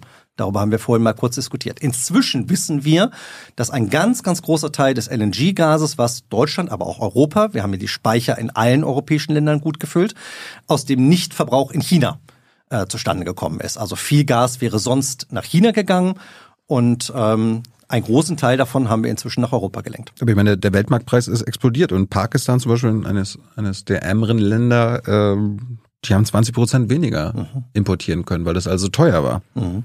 Ja. Das führt bei denen zu Stromausfällen, es führt ja. dazu, dass die Öl und Kohle äh, verbrennen müssen, was dann ja. scheiße fürs Klima ist. Ich weiß. All das ist die Konsequenz des russischen Angriffskrieges und dann der Notoperation, um damit umzugehen. Aber auch die Konsequenz des Rechts des reicheren Landes. Mhm. Was ist deine Alternative? Nee, weiß ich nicht. Mhm. Ich will nur wissen, ob das quasi eine Rolle für euch spielt oder ob ihr sagt, naja, wir sind die Reichen, uns doch egal. Mir ist das nicht egal. Ja, wie helfen wir denn Pakistan? Damit, damit die jetzt mhm. ihr Gas weiterbekommen? Mhm. Das ist sicherlich eine Frage, die in der Entwicklungshilfe, in der wirtschaftlichen Zusammenarbeit eine Rolle spielt, die ich aber leider nicht als Bundesnetzagentur beantworten konnte. Äh, bleiben wir mal beim Gas. Ähm, wir haben ja auch eine Erdgasleitungsinfrastruktur. Also hunderttausende Ki- mhm. Kilometer, wenn ich richtig informiert bin. Die wenigsten äh, sind davon ja äh, grüner wasserstofffähig. Absolut richtig, ja. Ähm, das heißt, die alten Erdgasleitungen der, der Netzbetreiber, die werden, also werden irgendwann abgebaut? Mhm. Oder müssen die umgebaut, können die umgebaut werden? Mhm. Genau, können sie. Es ist nicht ganz leicht, weil Wasserstoff eben ein ganz anderes Medium ist als fossiles Erdgas. Ja. Aber die Bundesnetzagentur konsultiert zurzeit, oder wie man noch tun es die Netzbetreiber, aber dann müssen wir darüber entscheiden, einen, ähm, einen sogenannten N E P, einen nationalen Entwicklungsplan für Gas. Und wir haben jetzt schon damit angefangen, eben auch die Wasserstoffbedürfnisse und Anforderungen mit abzufragen. Und insofern läuft jetzt gerade die Vorbereitung zu fragen, welche Gasinfrastruktur brauchen wir erstens, um künftig die Gasflüsse in Deutschland anders transportieren zu lassen, als in der Vergangenheit der Fall war. Das ist leicht erklärt. Bisher haben wir Gas immer in einer Ost-West-Richtung bekommen. Russisches Gas wurde vom Osten nach Westen verteilt und dann eben aber auch nach Frankreich, nach Dänemark, nach Österreich, Tschechien und so weiter weitergeleitet. Mhm. Jetzt wird Gas anders fließen, nämlich stark aus Norwegen, Belgien, Holland, Frankreich und durch die L N G-Terminals. Also wir müssen die Gasflüsse in Deutschland neu strukturieren, neu ermöglichen. Das ist der eine Teil, den wir zurzeit diskutieren. Und wir denken eben jetzt schon mit die Umrüstung. Was passiert, wenn Deutschland zunehmend eben auf Wasserstoff ähm, und dann natürlich perspektivisch auf regenerativen Wasserstoff umrüstet? Und all das klären wir zurzeit mit denen, die Interessen und Stakes in der Debatte haben. Du, sag mal, Kira, ganz unter uns, du bist die Jüngste hier? Ja.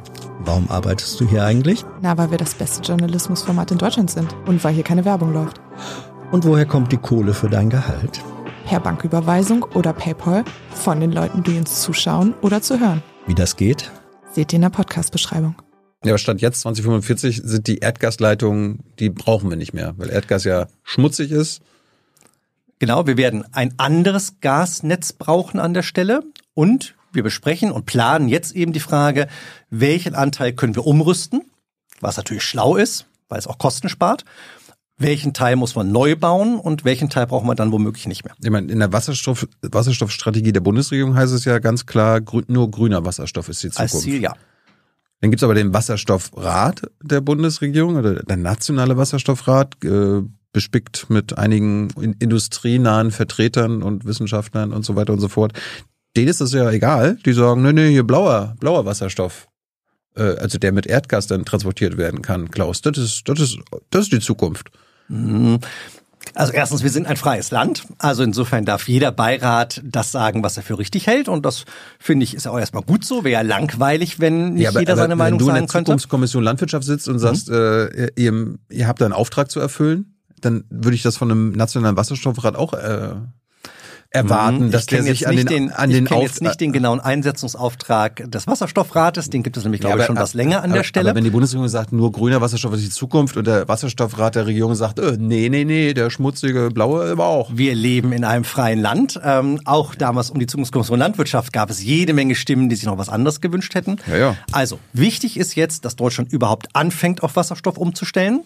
Da kann man auch lange darüber diskutieren, ob das nicht schon etwas lange gedauert hat. Zweitens, dass wir das in einem europäischen Kontext tun können.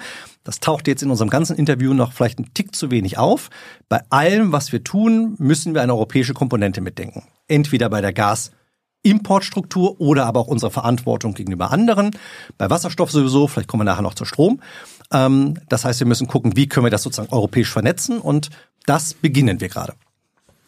Aber ist, ist das nicht ein Problem? Ich meine, in diesem Wasserstoffrat sind ja halt auch Unternehmensvertreter drin, die kurioserweise diese ganzen Erdgasleitungen, die guten alten, besitzen. Und ich meine, wenn ich so einer wäre, würde ich auch sagen, also, tja, grüner Wasserstoff kann da nicht durchgehen. Aber blauer, dann empfehle ich den blauen, weil dann kann ich meine Leitung weiter nutzen und ja. damit Geld verdienen. Ja, und solange unterschiedliche Interessen transparent sind, ist das doch okay. Also ich kann damit gut umgehen. Ich kann das, glaube ich, oder wir alle können das, glaube ich, gut sortieren. Von wem kommt welcher Ratschlag? und am Ende entscheidet entweder die Politik oder eine Behörde. Aber, aber die, dass das in einer Kommission so vertreten wird, ist doch okay. Aber die haben die Mehrheit in, die, in diesem Rat. Ja, aber das ist ja eine Beratungskommission und keine, die was entscheidet. Und warum fragen wir überhaupt die Frösche, wie wir den Teich äh, trockenlegen? Wir fragen auch Naturschützer, wie wir Naturschutzgebiete schützen. Ja, hoffentlich. Genau. Aber wir fragen nicht die Frösche, wie man den, den Teich trockenlegt. Aber ich glaube, es ist gut, die Expertise zu hören. Ich habe keine Angst davor. Ja, aber die reden ja, die reden ja mit und äh, ja, entscheiden und? mit. Wo ist deine Angst? Wo ist deine Sorge? Ja, bestes Beispiel ist doch jetzt die R W E-Sache mit Lützerath. Also wie äh, die, die Macht, die Lobbymacht von R W E ist ja, ist ja so krass. Und ich meine, es gibt Grüne, also aus deiner Partei, die, die sagen, R W E ist stärker als die Demokratie. In jeder Partei gibt es freie Meinungen, solche und solche an der Stelle. Aber wir kommen noch zurück zu der Wasserstofffrage. Ich habe keine Angst davor, aus unterschiedlichen Blickwinkeln unterschiedliche Ratschläge zu bekommen. Und damit nachher souverän umzugehen, das ist gut. Ist die Demokratie stärker als die R W E? Ich glaube, dass in der Demokratie die Politik die Regeln entscheidet, ja. Auf die R W E massiven Einfluss nimmt. Das tut Greenpeace, NABU und B U N D auch. Ähm, in Sachen Gas ist ja das Interessante, ähm, so ein Netz, unser Verteilernetz, das endet ja am Ende bei der Verbrauchsstelle. Ne? Also äh, wie heiz ich und du zu Hause? Und fünfzig Prozent aller Wohnungen und, und Häuser in Deutschland werden mit Gasheizung, mhm. Stand jetzt, beheizt. Heizöl kommt nochmal dazu mit fünfundzwanzig Prozent. Also wir müssen fünfundsiebzig Prozent aller Heizungen austauschen. Ja. Wie sollen wir das in zwanzig Jahren schaffen? Indem die Politik es erleichtert. Dafür hat sie eine Reihe von Gesetzen auf den Weg gebracht, indem wir über Förderung und Unterstützung reden und indem viele Menschen für sich die richtige Entscheidung treffen, nämlich wenn sie renovieren, wenn sie ein Haus kaufen, wenn sie verantwortungsbewusste Vermieterinnen und Vermieter sind, eben zu wissen, im Interesse unserer Kinder, unserer selbst, der nächsten Generationen, wird Deutschland anders, ähm, anders Energie verbrauchen. Und nichts davon geht leicht, das hat keiner gesagt. Aber ich bin mit angetreten, das zu ermöglichen. So, im Rahmen meiner Möglichkeiten, das ist die Motivation, warum ich auf diesem Job sitze. Weißt du, ich bin ja Milliardär, ich baue mir gerade wieder eine Villa am cool. Rande Berlins. Ähm, ich werde immer neidischer. Ich habe ja die Freiheit, bis übernächstes Jahr mir noch eine Öl- und Gasheizung einzubauen. Ist das richtig? Es ist das Ergebnis von politischen Entscheidungen, ja. Aber ist es jetzt aus Klimaschutzsicht richtig? Ich glaube, wenn du ein kluger Milliardär bist, das unterstelle ich dir mal, dann wirst du jetzt schon überlegen, dass es für den Werterhalt deiner Villa... Nee, ich stehe da auf Öl und Gas. Ja, ich halte dich für klüger und dann wirst du wissen, dass das keine kluge Investition ist. Aber ich mache mir mehr Sorge um andere, nämlich die, für die die Umstellung und Investition in eine Wärmepumpe nicht möglich ist. Also meine Sorge ist weniger der Millionär. Meine Sorge ist mehr, wie ermöglichen wir es denen, die knapp sind mit ihrem Geldbeutel, solche Entscheidungen zu treffen. Darum glaube ich, ist das Beispiel mit Verlaub, was du gewählt hast, nicht meine Hauptsorge. Aber ich wollte, ich wollte auf das Problem hin, wir ich müssen weiß. aus Gasheizung und Ölheizung und Heiz, also Heizölheizung raus und trotzdem erlaubt der Staat immer noch, dass bis übernächstes Jahr mhm. eingebaut werden darf. Ja. Eigentlich müsstest du doch jetzt sagen, äh, Schluss damit, sofort äh, Stopp damit. Ja, aber ich bin nicht sozusagen der Oberbesserwisser der Nation an der Stelle. Soll, sondern, soll es vielleicht sein? Mh, nein, also dafür eigne ich mich nicht. Sondern ich gucke, dass ich das, was wir im Rahmen der Bundesnetzagentur Zuständigkeiten möglich machen können, dass wir das möglich machen. Und da haben wir einen Sack voll Arbeit. Ähm, wie gesagt, von Erneuerbaren über Digitalisierung des Stromnetzes, der europäische Gedanke, den Netzausbau. Und ich habe für mich in meinen politischen Tätigkeiten gelernt, klar, ich könnte mir immer noch mal was Besseres wünschen. Aber wenn ich darauf zu viel Zeit und Energie verschwende, dann passiert gar nichts. Und darum würde ich meine Möglichkeiten darauf richten, das zu erreichen, was ich erreichen kann, solange das Ziel und die Richtung stimmt. Aber wenn ich mir morgen noch eine Heizölheizung einbaue in meinem neuen Eigenheim, das Ding hat eine Lebensdauer von zwanzig bis vierzig ja, Jahren. Darum glaube ich auch nicht, dass das eine kluge Entscheidung ist, weil es viele kluge Wissenschaftlerinnen und Wissenschaftler gibt, die einem vorrechnen, dass womöglich das die teurere Entscheidung ist, als wenn du jetzt schon auf eine Wärmepumpe setzt. Aber was, was passiert denn, wenn ich denn bis zwanzig fünfundvierzig äh, auf diese Heizölheizung setze? Wird dann am, am ersten ersten zweitausendfünfundvierzig äh, muss ich die denn abschalten? Das werden politische Generationen nach uns beiden wahrscheinlich entscheiden, aber du kannst jetzt schon absehen, dass womöglich äh, es die teurere Entscheidung ist. Bist du für ein Betriebsverbot von Öl- und Gasheizung ab einem bestimmten Zeitpunkt? Das entscheidet die Politik. Ja, aber du kannst ja sagen, du, du kannst ja einen Rat geben. Ja, das haben wir jetzt im Interview ein paar Mal gehabt, vielleicht nochmal zum Erklären. In dem Moment, wo ich jetzt so einen Satz sagen würde, der dich erfreut, wird es meine Arbeit als Behördenchef an anderen Stellen verkomplizieren. Und darum gibt es Verbände, die haben genau die Freiheit, das zu sagen. Und ich habe das sechzehn Jahre lang getan in mhm. anderer Funktion. Und als Behördenchef ist es klug, nicht alles auszusprechen, wozu man vielleicht eine Meinung hat. Ich probiere es weiter. Das ist gut. Äh, aktuelles, aktuelles Thema ist ja hier äh, Tennet. Kannst du mal kurz sagen, was Tennet ist? Ja, wir haben in Deutschland vier sogenannte Übertragungsnetzbetreiber. Deutschland ist aufgeteilt in vier Zonen. Ähm, Tennet ist der, der am längsten gestreckt ist, mhm. also der sozusagen vom Norden bis nach Süden durchreicht, wenn man sich einmal die Karte vorstellt. Tennet ist ähm, unter anderem im Besitz ähm, des, ähm, der norwegischen Mutter.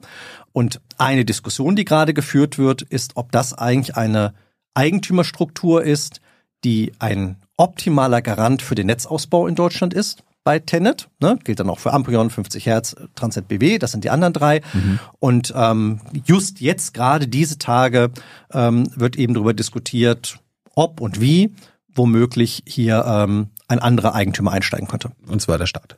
Der deutsche Staat. Der deutsche Staat. Äh, erklär mal kurz den, den Zuschauern, warum ist so ein Versorgungsnetzbetreiber wichtig? Warum ist oh, das der relevant? Ist, der trägt im Prinzip die großen Mengen an Strom über große Entfernungen. Es gibt Übertragungsnetzbetreiber, das sind sozusagen die großen Überlandleitungen, und es gibt die Verteilnetzbetreiber, das ist das, was letztendlich den Strom in deine Steckdose bringt. Was hat, was wäre jetzt, also was ist der Vorteil daran, dass jetzt zum Beispiel der Staat neuer Eigentümer wird?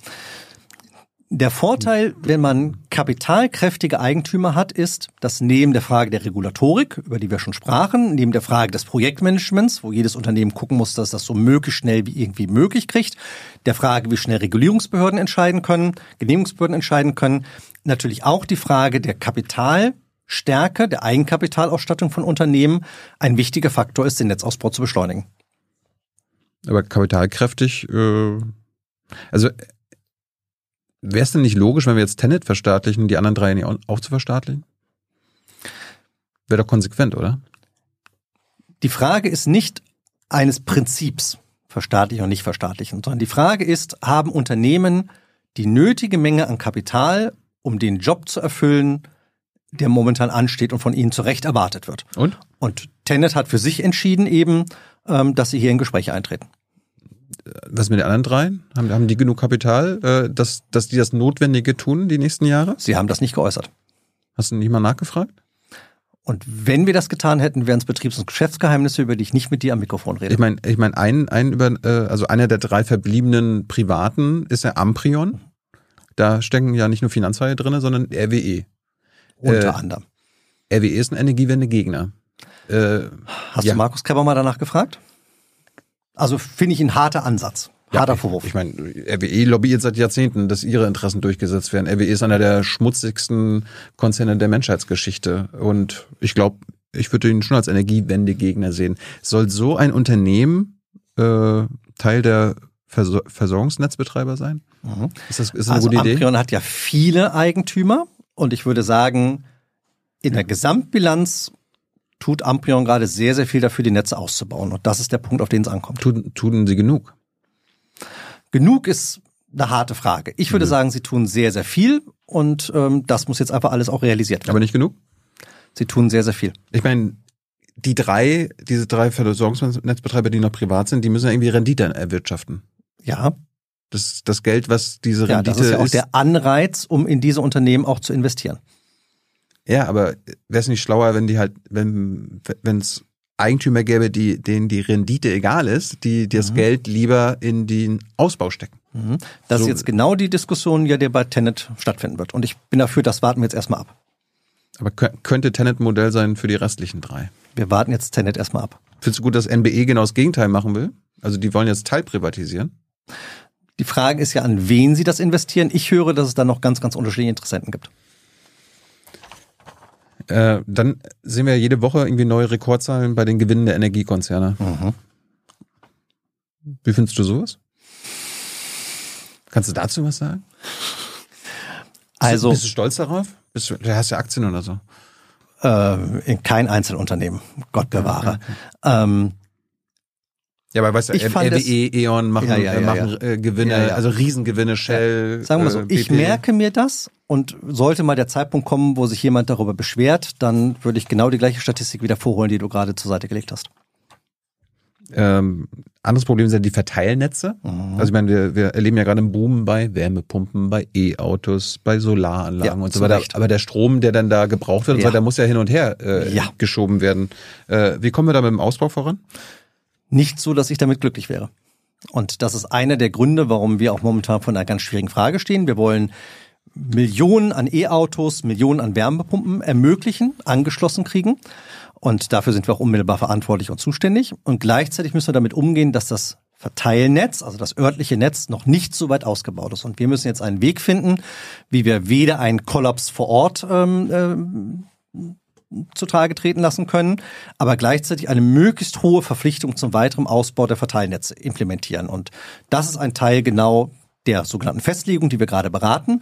Und wir haben einen doppelten Mechanismus eingebaut. Wir haben einen Schutz vor lokalen ähm, Netzschwächen eingebaut und gleichzeitig eine Ausbauverpflichtung, wenn hier jemand sozusagen das nicht liefert, was er liefern soll, dass er sein Verteilnetz weiter ausbauen muss. Ich, ich habe jetzt gelesen, dass Genehmigungen für Verteilnetzausbau sogar noch länger dauern als für Windräder. Mhm, habe ich auch gelesen. Das ist doch schrecklich. Ja. Wie, wie, wie, wie kann es so schwer sein, ein Kabel von A nach B zu legen? Weil Behörden natürlich auch so ausgestattet sein müssen, dass sie das tun können. Und ich, ich habe ich hab gelesen, jetzt in den nächsten fünfzehn Jahren für die ganzen Investitionen, für diese Ausbau der Verteilnetze braucht es bis zu hundertfünfunddreißig Milliarden Euro. Ja, ein großes... Also wo soll, wo soll, wo soll das Geld herkommen? Auch von Menschen, ähm, die das eben investieren wollen an der Stelle und ähm, von Unternehmen, die das letztendlich auch ermöglichen. Und ich glaube, dass es das A mit, das A und O oder ein wichtiger Baustein ist, wenn wir klimaneutral werden wollen, müssen wir eben Strom sauber erzeugen, Wind, Sonne, Biomasse, Offshore. Zweitens, wir müssen es über große Trassen hinweg übertragen. Das war gerade die Tennet- und Co-Diskussion. Und es muss eben vor Ort digitalisiert, effizient bei den Menschen, Unternehmen, E-Auto-Besitzern ankommen. All das sind die drei großen Bretter, an denen wir arbeiten. Aber die Unternehmen, genau die, die das jetzt ausbauen sollen, versprechen das ja seit zwanzig Jahren, habe ich jetzt gelesen. Äh, sie tun es ja nicht. Sie versprechen es aber mhm. immer nur. Ist das denn nicht Marktversagen? Also es ist sicherlich eine Aufgabe, das erstens leichter zu ermöglichen. Das ist die Frage, warum haben wir so komplexe Genehmigungsverfahren? Zweitens ist die Herausforderung, es auch tatsächlich von denen einzufordern. Mhm. Ähm, und das tut unter anderem die Bundesnetzagentur. Ähm, wir waren ja vorhin schon bei der Privatisierung. War die Liberalisierung des Strommarktes am Ende ein Erfolg? Hm. Also war ja so vor fünfundzwanzig Jahren. Ich weiß. Also, auch die Verbraucherschützerin und damit auch ich haben über Jahre hinweg die Vorteile gesehen, weil Preise gesunken sind. Für deinen Millionär, den du gleich wieder aus der Tasche holst, aber eben auch für viele private Haushalte, die es einfach nicht so dick in der Tasche haben. Alles nachlesbar. Auf der einen Seite.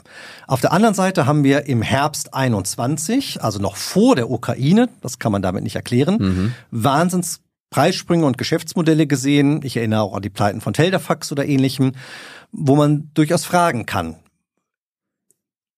Eine Liberalisierung hatte Vorteile, ja, aber sie hatte auch gravierende Nachteile. Und ich wünsche mir, und wir werden auch gucken, wie wir uns daran beteiligen können, sobald jetzt vielleicht diese ganz aktuelle Russland-Krise vorbei ist, ähm, hoffentlich irgendwann mal, dass wir dann auch nochmal darüber diskutieren, sind die Vorteile und Nachteile eigentlich im richtigen Lot? Haben wir ein gutes Wettbewerbsmodell?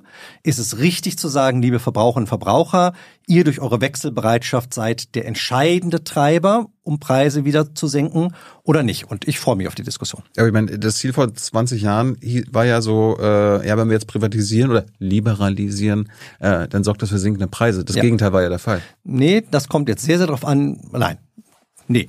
Die Preise sind gesunken, so. Die Frage ist, sind sie dauerhaft gesunken und was ist mit den Entwicklungen, die wir jetzt die letzten anderthalb Jahre gesehen haben? Und äh, bei den Preisen, da rechnen wir ja dann die Kosten für die Staatshilfe zur Aufrechterhaltung der Energieversorgung auch mit ein? Nee, ne?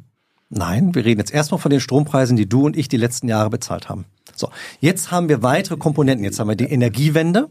So, wir haben die E E-Ausbauziele, ja. die wir übers E E verzichtet haben. Wir haben die Netzentgelte. Also die Diskussion darüber ist ein Tick komplexer. Wir müssen sozusagen gucken, was hat tatsächlich der Marktdruck bewirkt. Und ja, da gab es Vorteile und Kosteneinsparungen. Aber was ist durch die, die Umbau der Energiestrukturen, der Energienetze an zusätzlichen Kosten dazugekommen. Und wie kriegen wir das so kosteneffizient wie irgendwie möglich hin? Aber was hat jetzt am Ende die Privatisierung der deutschen Gesellschaft gebracht? Ich glaube, sie hat... Weil sinkende Preise sind es nicht. Der Preis, den du zahlst, den ich zahle, der, der, der Preis setzt sich ja aus der Preis verschiedenen... Für die, der Preis für die Kilowattstunde von vor der... Äh, was Prim- nimmst du denn als Ausgangsgrundlage? Also was ist dein Basisjahr? achtundneunzig. Genau. So. Und dann siehst du in den Statistiken, die wir gerne im Nachgang nochmal austauschen können, dass Preise danach erstmal gesunken sind, weil es eben Ineffizienzen im System gab. Ja. Jetzt aber immer stärker energetische Umbauziele, Energiewende dazugekommen sind, die den Preis wieder nach oben getrieben haben. Obwohl wir als Gesellschaft schon massiv Staatshilfe zahlen zu äh Also wir bezuschussen das ja. Naja, wir haben den Umbau des Energies durchs E E G-Gesetz gemacht, also indem wir auf den Strompreis die Kosten für den, die notwendige und die richtige Energiewende draufgelegt haben. Und jetzt kommt sozusagen noch der Netzausbau dazu. Ist es eigentlich äh, richtig jetzt in Sachen Energiewende? Da wurde ja immer Jahre und Jahrzehnte lang gerade von den Grünen mal gesagt, das ist Bürgerenergie und wir organisieren das dezentral. Äh, dass die Bundesregierung und Robert auf Privatinvestoren setzen?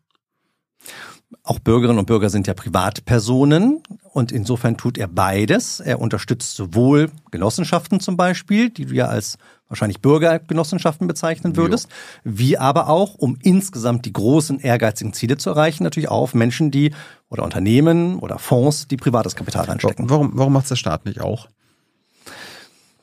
Weil ich glaube, dass Private, du, ich, als Einzelpersonen, aber auch andere Unternehmen, das effizienter tun können. Der Staat muss die Regeln, muss die Rahmenbedingungen dafür setzen. Das tun wir, wie gesagt, ja, gerade. Was spricht dagegen, wenn Kommunen oder Länder oder der Bund äh, Photovoltaik oder Windräder bauen? Weil die müssen keine Rendite erwirtschaften. Wir, wir haben dann irgendwann mhm. wieder Unternehmen, die Photovoltaik und so weiter hinstellen und dann am Ende auch mal Rendite erwirtschaften mhm. wollen. Das wird dann ja teurer. Mhm. Ich halte da keinen von ab, aber die haben ja auch noch andere Aufgaben. Die müssen soziale Sicherungssysteme, Schulen ausbauen et cetera. Insofern glaube ich, ist das Modell, das Private, du und ich als Bürger, als Genossenschaften, aber auch große Unternehmen in erneuerbare Energien investieren, ich halte das für richtig. Aber warum machen wir jetzt genau den gleichen Fehler, dass wir der großen Unternehmen äh, quasi bei der Energieversorgung mitreden können? Ich meine, wir sehen, wir sehen ja jetzt, was das bei, bei den Fossilen gebracht hat. Wir haben so ein Oligopol. Mhm. Warum, warum gehen wir denn nicht auf komplette Dezentralität? Weil du auch gewisse Größenvorteile brauchst. Wenn wir wirklich solche Offshore-Windparks, also als ich in Schleswig-Holstein Umweltminister war, hatte ich eine Diskussion mit Butendick. Das war ein Bürger-Offshore-Windpark. Ja. Total sympathisch, total klasse, super innovativ.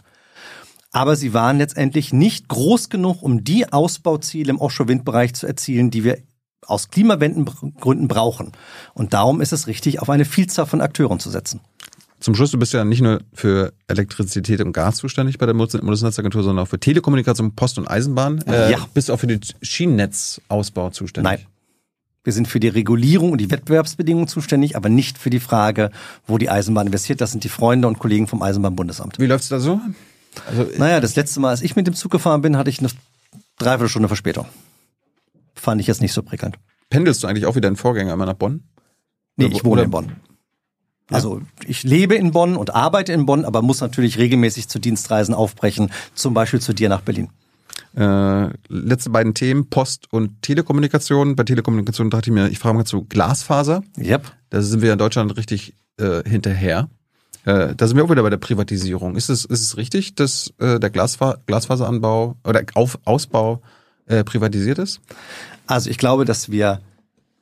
mit einer kommunalen Infra, also mit kommunalen oder Staatsunternehmen, würdest du wahrscheinlich sagen, nicht schneller werden. Komisch, aber andere Länder machen es genauso und sind viel schneller. Mhm. Aber ich glaube, dass das in Deutschland nicht funktionieren Warum würde. Nicht?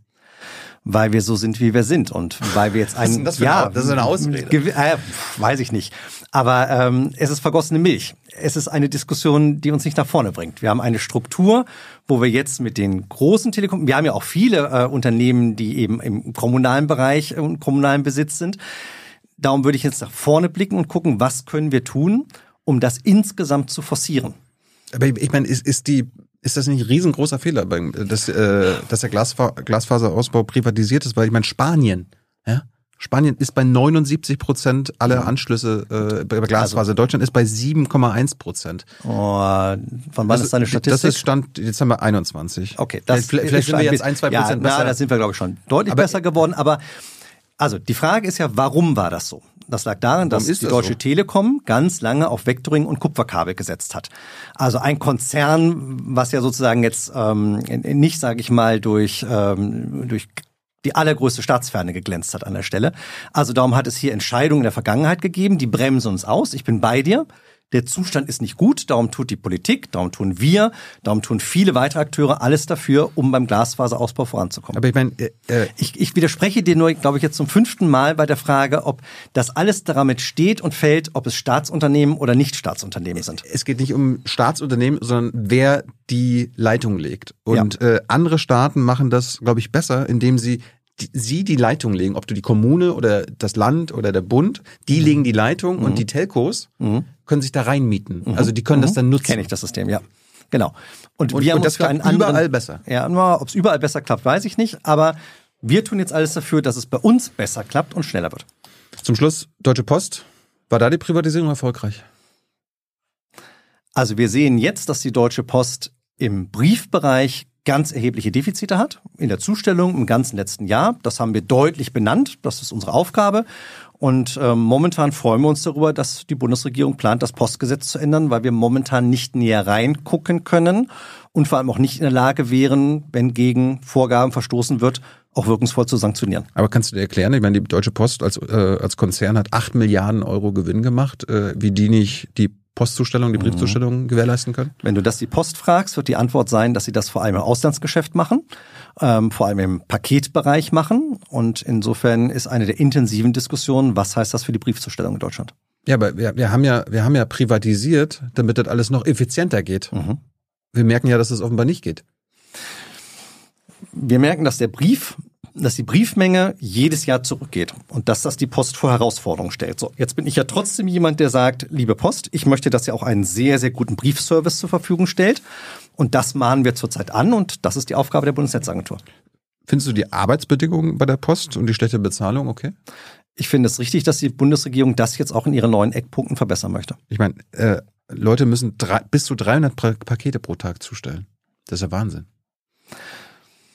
Ich gebe zu, ich habe in meinem Leben nie als Briefträger gearbeitet. Insofern kann ich das nicht wirklich beurteilen. So, so die, äh, da gibt es ja gerade Streik und äh, die verhandeln gerade. Ja. Äh, solidarisierst du dich mit dem Postler? Das ist nicht die Aufgabe eines Behördenchefs. Was sagt Klaus Müller, der, der, der Privatmann? Was er sagt, wird er nicht am Mikrofon tun. Ihr sagt ja selber, also die B R hat berichtet, äh, dass es bundesweit hundertvierzig unbesetzte Pflichtstandorte ja. der Post gibt. Was heißt Pflichtstandorte? Also es gibt im Postgesetz eine Regelung, dass du für ähm, eine bestimmte Größenordnung von Dörfern, Gemeinden, Kommunen ähm, eben Präsenzstandorte brauchst, also entweder eine Postfiliale oder aber in einem Kiosk, wo auch immer. Ja. Und das erfüllt die Post nicht und das machen wir transparent. Ja, und jetzt? Warten wir ab, ob das Postgesetz uns die Möglichkeit, ein neues Postgesetz uns die Möglichkeit gibt, dagegen einzuschreiten. Das bisherige? Kann das nicht. Ihr könnt nur sagen, dass es ja, so ist. Genau. Das ist doch scheiße. Das wäre jetzt nicht ganz meine Wortwahl, aber ich habe gesagt, ich hätte, ich würde mir wünschen, wenn das anders wäre. Ähm, gleichzeitig erlaubt ihr aber auch seit Jahren jede Portoerhöhung der Post. Warum? Ähm, jede Portoerhöhung haben wir, glaube ich, nicht gehört, aber äh, erlaubt. Aber das Gesetz, gerade auch das zuletzt novellierte Gesetz, hat der Bundesnetzagentur hier praktisch kaum noch einen Ermessungsspielraum eingeräumt. Das heißt, wenn die Post erhöhen will, dann müsste schon ganz schön triftige Gründe haben. Das letzte Postgesetz hat uns hier keine Freiheitsgrade ich meine, gegeben. Wäre irgendwie logisch, wenn man sagt, naja, wenn ihr eure gesetzlichen Pflichten einhalten würdet und eure äh, Pflichtstandorte alle aufmacht, dann können wir ja darüber reden. Und das wird jetzt genau die Diskussion sein, ob wir nicht im neuen Postgesetz ähm, mehr Möglichkeiten haben, die Post auch dazu anzuhalten, genau das zu erfüllen, was du und ich und wir alle von der Post erwarten. Klaus, wie lange willst du das machen? Bundesnetzagentur? Es ist im Gesetz sehr, sehr hart geregelt. Man ist für fünf Jahre gewählt und man darf ein einziges Mal für fünf Jahre wieder nominiert schon, werden. Hast du schon einen Plan, was du in neun Jahren machst? Nein. Ich denke drüber nach, was ich morgen mache. Klaus, vielen Dank für deine Zeit. Ich danke dir. Jetzt kommt Hans mit den Zuschauerfragen. Yep.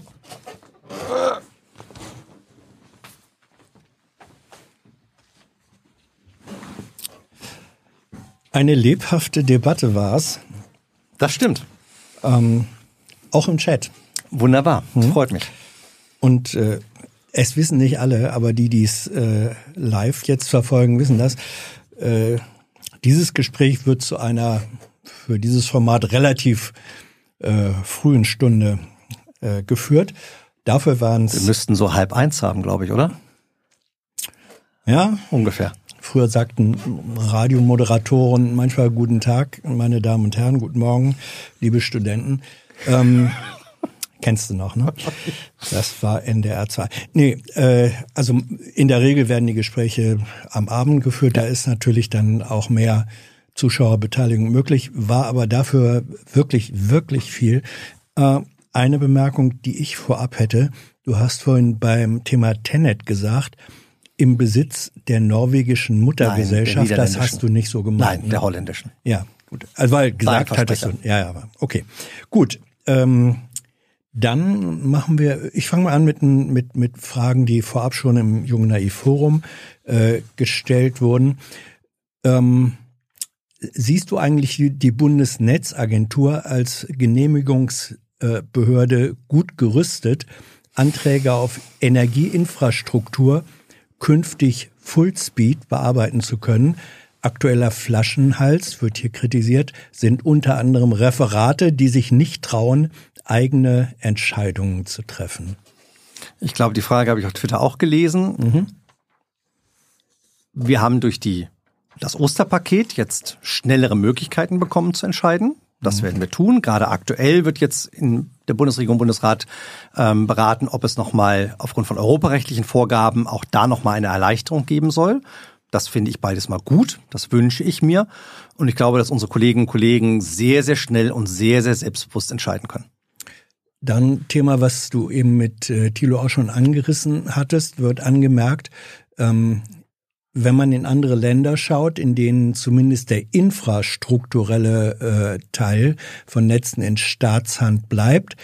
Es gibt dort zum Beispiel schnelleres Internet, skandinavische Länder für alle, eine Bahn, die nicht ständig zu spät kommt, Schweiz. Äh, ist das dann nicht doch das richtigere Modell, das man auch in Deutschland verfolgen sollte?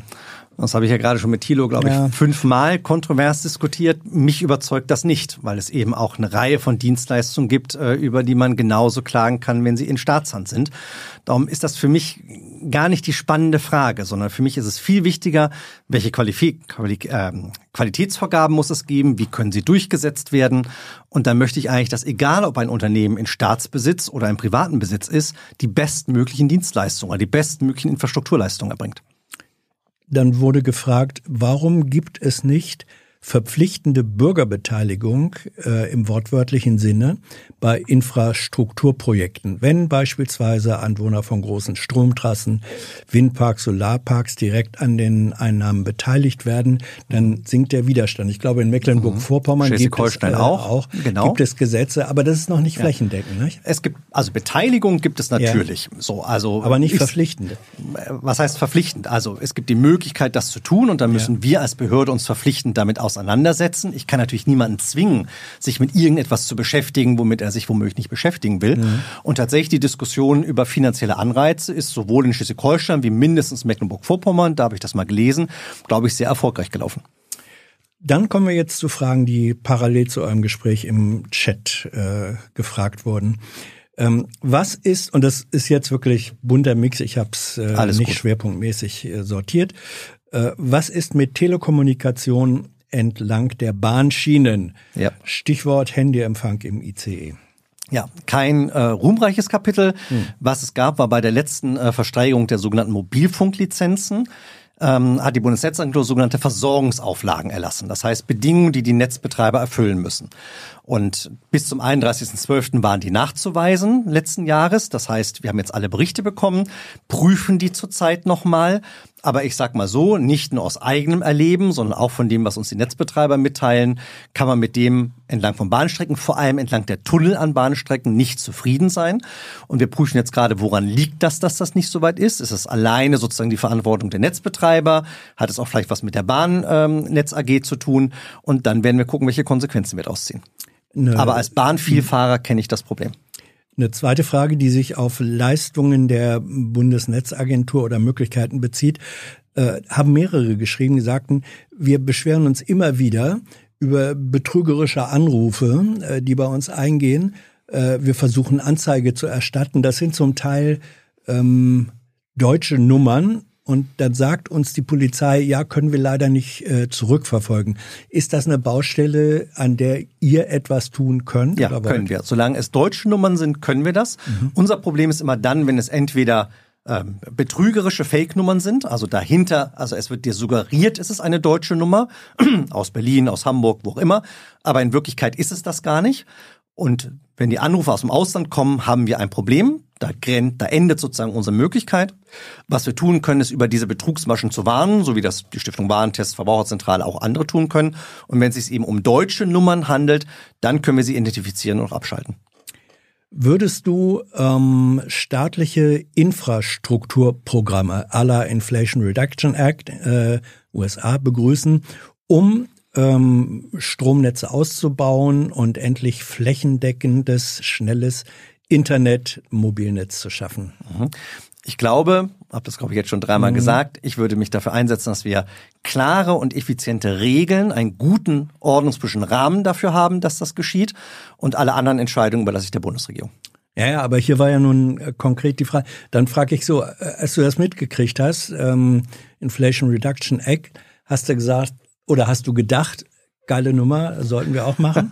Ich habe gedacht, super, dass die U S A endlich beim Thema erneuerbare Energien vorankommt. Das war ja hm. in den Jahren vor Joe Biden überhaupt nicht der Fall.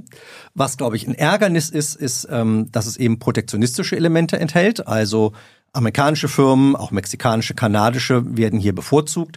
Das ist etwas, was ich weder fair noch gegenüber Partnern in Europa gerecht finde. Wäre da eine europäische äh, ähnliche Variante sozusagen sinnvoll, um, sagen wir, dann eben doch die Waffengleichheit und Augenhöhe wiederherzustellen? Das wird ja gerade sowohl in der Bundesregierung wie in der E U-Kommission im Parlament intensiv diskutiert. Ich würde immer die Frage stellen, und wenn man sich jetzt gegenseitig abschottet und sich gegenseitig das Leben schwer macht, ist das was, was wir im transatlantischen Verhältnis wollen? Ich finde nicht. War Deutschland vor dem Ukraine-Krieg ein Gashandelsland? Also Gas nicht nur importiert, sondern auch exportiert. Wir haben durchgeleitet, ja. das, das ist klar. Aber war das auch, war das Handel, das Durchleiten, oder waren wir da nur, ich weiß nicht, Relaisstation?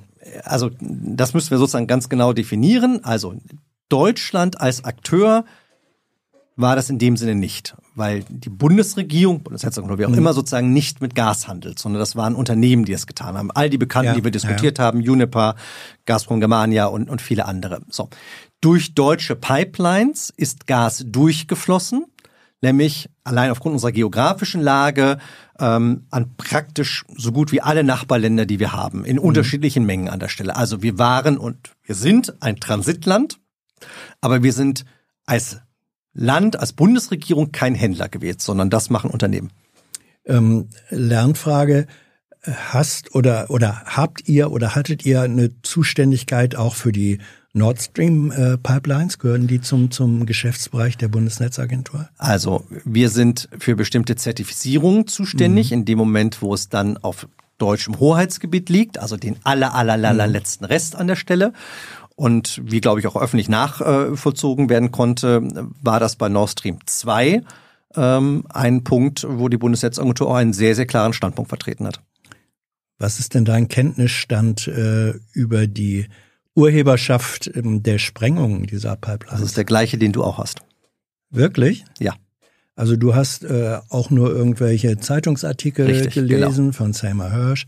Ähm, aber Na, den habe ich nicht gelesen, aber den ich hast weiß, du dass nicht es ihn gelesen? Gibt. Ja. Dann bin ich in dem Fall besser informiert. Also äh, stellst du denn eigentlich sozusagen auch äh, aus, aus eigener, te- mindestens Teilzuständigkeit, stellst du Fragen an Behörden, Einrichtungen, Dienste des Bundes, die ja sozusagen an der Untersuchung beteiligt sind? Nein. Und warum nicht? Weil meine ganze Energie darauf gerichtet ist, die Energiewende voranzubringen. Und da habe ich für die Frage der Recherche, wer diesen Anschlag gebracht hat, schlicht nicht die Zeit. Und das überlasse ich Journalisten, anderen Menschen, sich damit zu beschäftigen. Ich möchte diese Energiewende voranbringen und darauf wende ich alle Zeit, die ich habe. Da könnte man ja auch sagen, es wäre hilfreich und würde sie voranbringen, wenn man wüsste, wer für solche Anschläge verantwortlich ist. Das überlasse ich anderen. Wie ist der, eine andere Frage, wie ist der Stand des Deutschlandnetzes äh, bezüglich mhm. der Elektromobilität bleibt es bei den ähm, angepeilten Ladepreis, beziehungsweise wie hoch liegt der jetzt? Ich glaube, es sind, die Ausschreibung lief zwanzig einundzwanzig. Für du meinst die, Lade- die Ladesäulen die, oder meinst du das Netz, was die Ladesäulen ausstattet?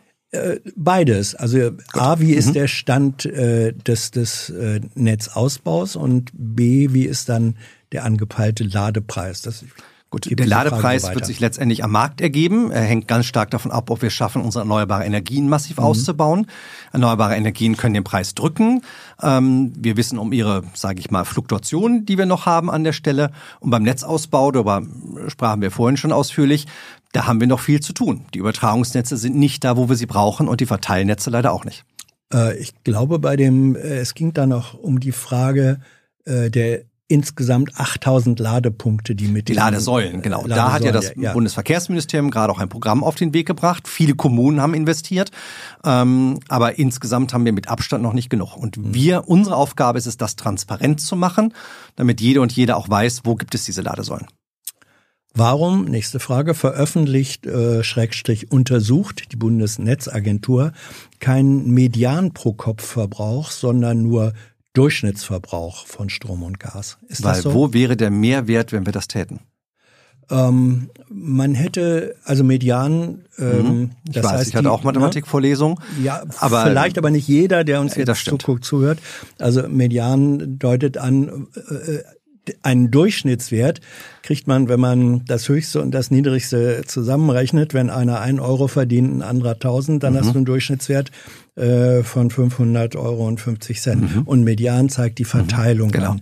Das ist doch eine, du bist für Transparenz, wäre doch eine zusätzliche Information, wie viele Menschen verbrauchen, wie viel. Mhm. Okay, die Zuschauerin, der Zuschauer kann mir ja nochmal eine Argumentation schicken, warum das wirklich ein Mehrwert wäre. Man wüsste es einfach. Gut. Äh, werden, oh, das ist eine interessante Frage.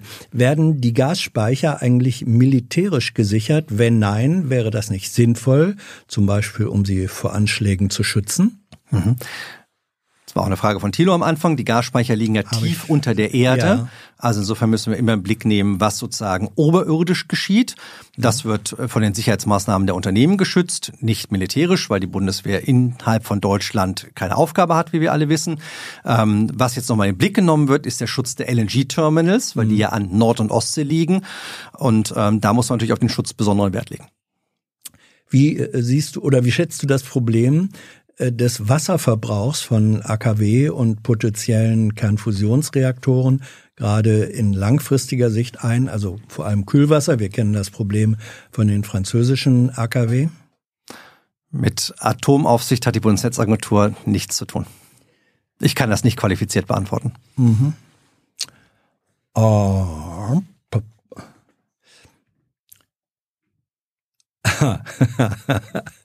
Muss ich lachen.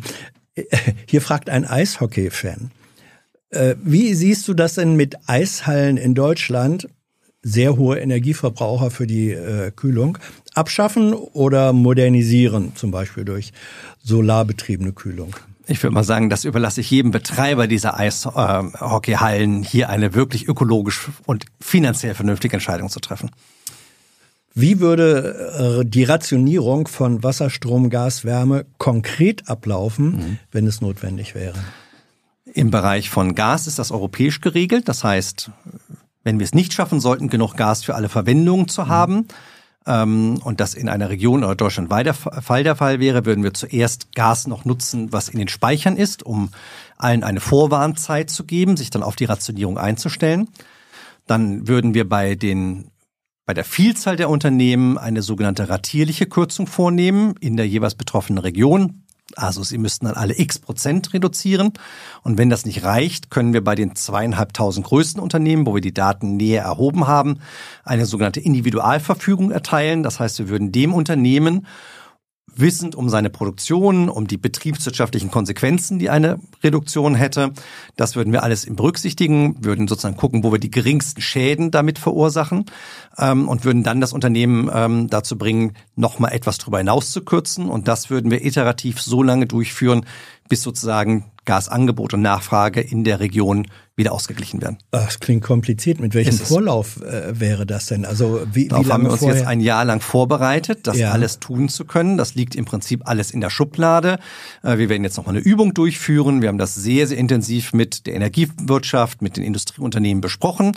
Das heißt, die wissen, was wir hier tun würden. Womöglich haben wir nur einen kurzen Vorlauf. Darum haben wir fünf Indikatoren, die wir tagtäglich im Internet veröffentlichen, wo, wir, wo jeder und jeder nachlesen kann, wie weit sind wir von einer Gasmangellage entfernt oder auch nicht. Stand heute ist, wie gesagt, ähm, ist kein akutes Problem, aber wir haben das alles transparent gemacht und mit den Unternehmen auch besprochen, sodass wir auch notfalls sehr, sehr kurzfristig handeln können. Beschleunigte Verfahren habt ihr diskutiert am Beispiel der L N G-Terminals. Gilt das nicht eigentlich adäquat auch für das Repowering von Windrädern? Mhm. Müsste man das nicht dann da auch ja. genauso umsetzen können? Mhm. Ganz genauso umsetzen kann man es nicht, weil es unterschiedliche Sachverhalte sind. Aber richtig ist, dass die Bundesregierung jetzt schon mit dem erwähnten Osterpaket eine ganze Reihe von Erleichterungen auf den Weg gebracht hat. Und eine der größten Herausforderungen ist die Flächenverfügbarkeit. Mhm. Das kann die Bundesregierung nicht unmittelbar eins zu eins durchregieren. Und hat sie ein Gesetz auf den Weg gebracht, um im Durchschnitt über alle Länder hinweg zwei Prozent der Flächenverfügbarkeit auf den Weg zu bringen. Das Gesetz ist aber noch nicht voll wirksam, mhm. weil die Daten in der Zukunft liegen. Und da muss man jetzt gucken, wie es wirkt. Zwei Fragen habe ich noch. Ähm, A, ist es möglich und erstrebenswert, dass Deutschland hundert Prozent seiner Energie selbst herstellt? Nein. Äh, die zweite, ist es richtig, dass Speicher bei Einspeisung und Ausspeisung Netzentgelte zahlen müssen, daher kaum wirtschaftlich betrieben werden können? Ist das ich nehme so? an, dass Stromspeicher damit ja. gemeint sind, keine Gasspeicher. Ja. ja, es müssen Netzentgelte gezahlt werden, weil die Frage ist, wie finanziere ich das Netz? Und es wird jetzt im Februar, ich glaube nächste Woche, äh, schon eine Debatte über ein neues Strommarktdesign beginnen, was auch eine ganze Reihe von den Punkten aufgreift, die auch in den Fragen und eben mit Thilo diskutiert worden sind. Also wie bringe ich das Strommarktdesign? Das betrifft auch die Netzentgelte, Speichertechnologien, Erzeugungskapazitäten, wie gleiche ich die Fluktuationen bei Wind, Sonne et cetera aus. Das wird alles im Rahmen dieser Strommarktdesign-Plattform diskutiert werden und da wird auch genau all sowas auf den Prüfstand gestellt. Jetzt hat Hans Jessen noch zwei Fragen. Die erste ist, ähm, als Robert Habeck zunächst die Gasumlage favorisierte mhm. zur Abdeckung der Kosten, ab wann hast du gewusst, das ist eine Sackgasse und äh, führt zu Belastungen von Leuten, die man nicht belasten will? Zu dem Zeitpunkt habe ich dann auch das Gespräch gesucht. Du hast ihm gesagt, Robert, lass es. Alle Gespräche mit dem Minister sind vertrauensvoll und vertraulich. So, die allerletzte Frage. Schließt du aus, dass du mal wieder in die Politik gehst? Du bist jung. Vielleicht werden auch noch mal grüne Minister wieder gebraucht oder andere Funktionen. Ich, Jung ist ein sehr nettes Kompliment. Make my day. Vielen mhm. Dank dafür. Alles ähm, relativ. Ich habe eine fantastische Aufgabe und die möchte ich so gut wie es geht ausführen. Ja, ja, von der du selber gesagt hast, die Bedingungen sind hart. Man kann, glaube ich, äh, und es ist zeitlich begrenzt. Wenn diese zeitliche Begrenzung abgelaufen ist, bist du immer noch relativ jung. Ich möchte nur wissen, schließt du eine Rückkehr in die aktive Politik, du hast dich jetzt zurückgenommen, aus für dich? Oder sagst du, Klaus Müller hat schon mal gezeigt, dass er das kann und vielleicht würde er es nochmal wieder machen? Die typische Antwort auf diese Frage ist, diese Frage stellt sich aktuell nicht. Ja, aber ich stelle sie. Das stimmt. Du möchtest nicht antworten. Sie stellt sich momentan nicht. Gut, dann gehe ich davon aus, dass du sagst, ausschließen werde ich das ganz bestimmt nicht. Klaus, danke schön. Danke für eure Fragen, eure äh, Beteiligung und eure Unterstützung. Ihr wisst, ohne die gäbe es dieses Format überhaupt nicht. Wer im vergangenen Monat dabei war, jetzt im Abspann. Bis bald. Tschüss.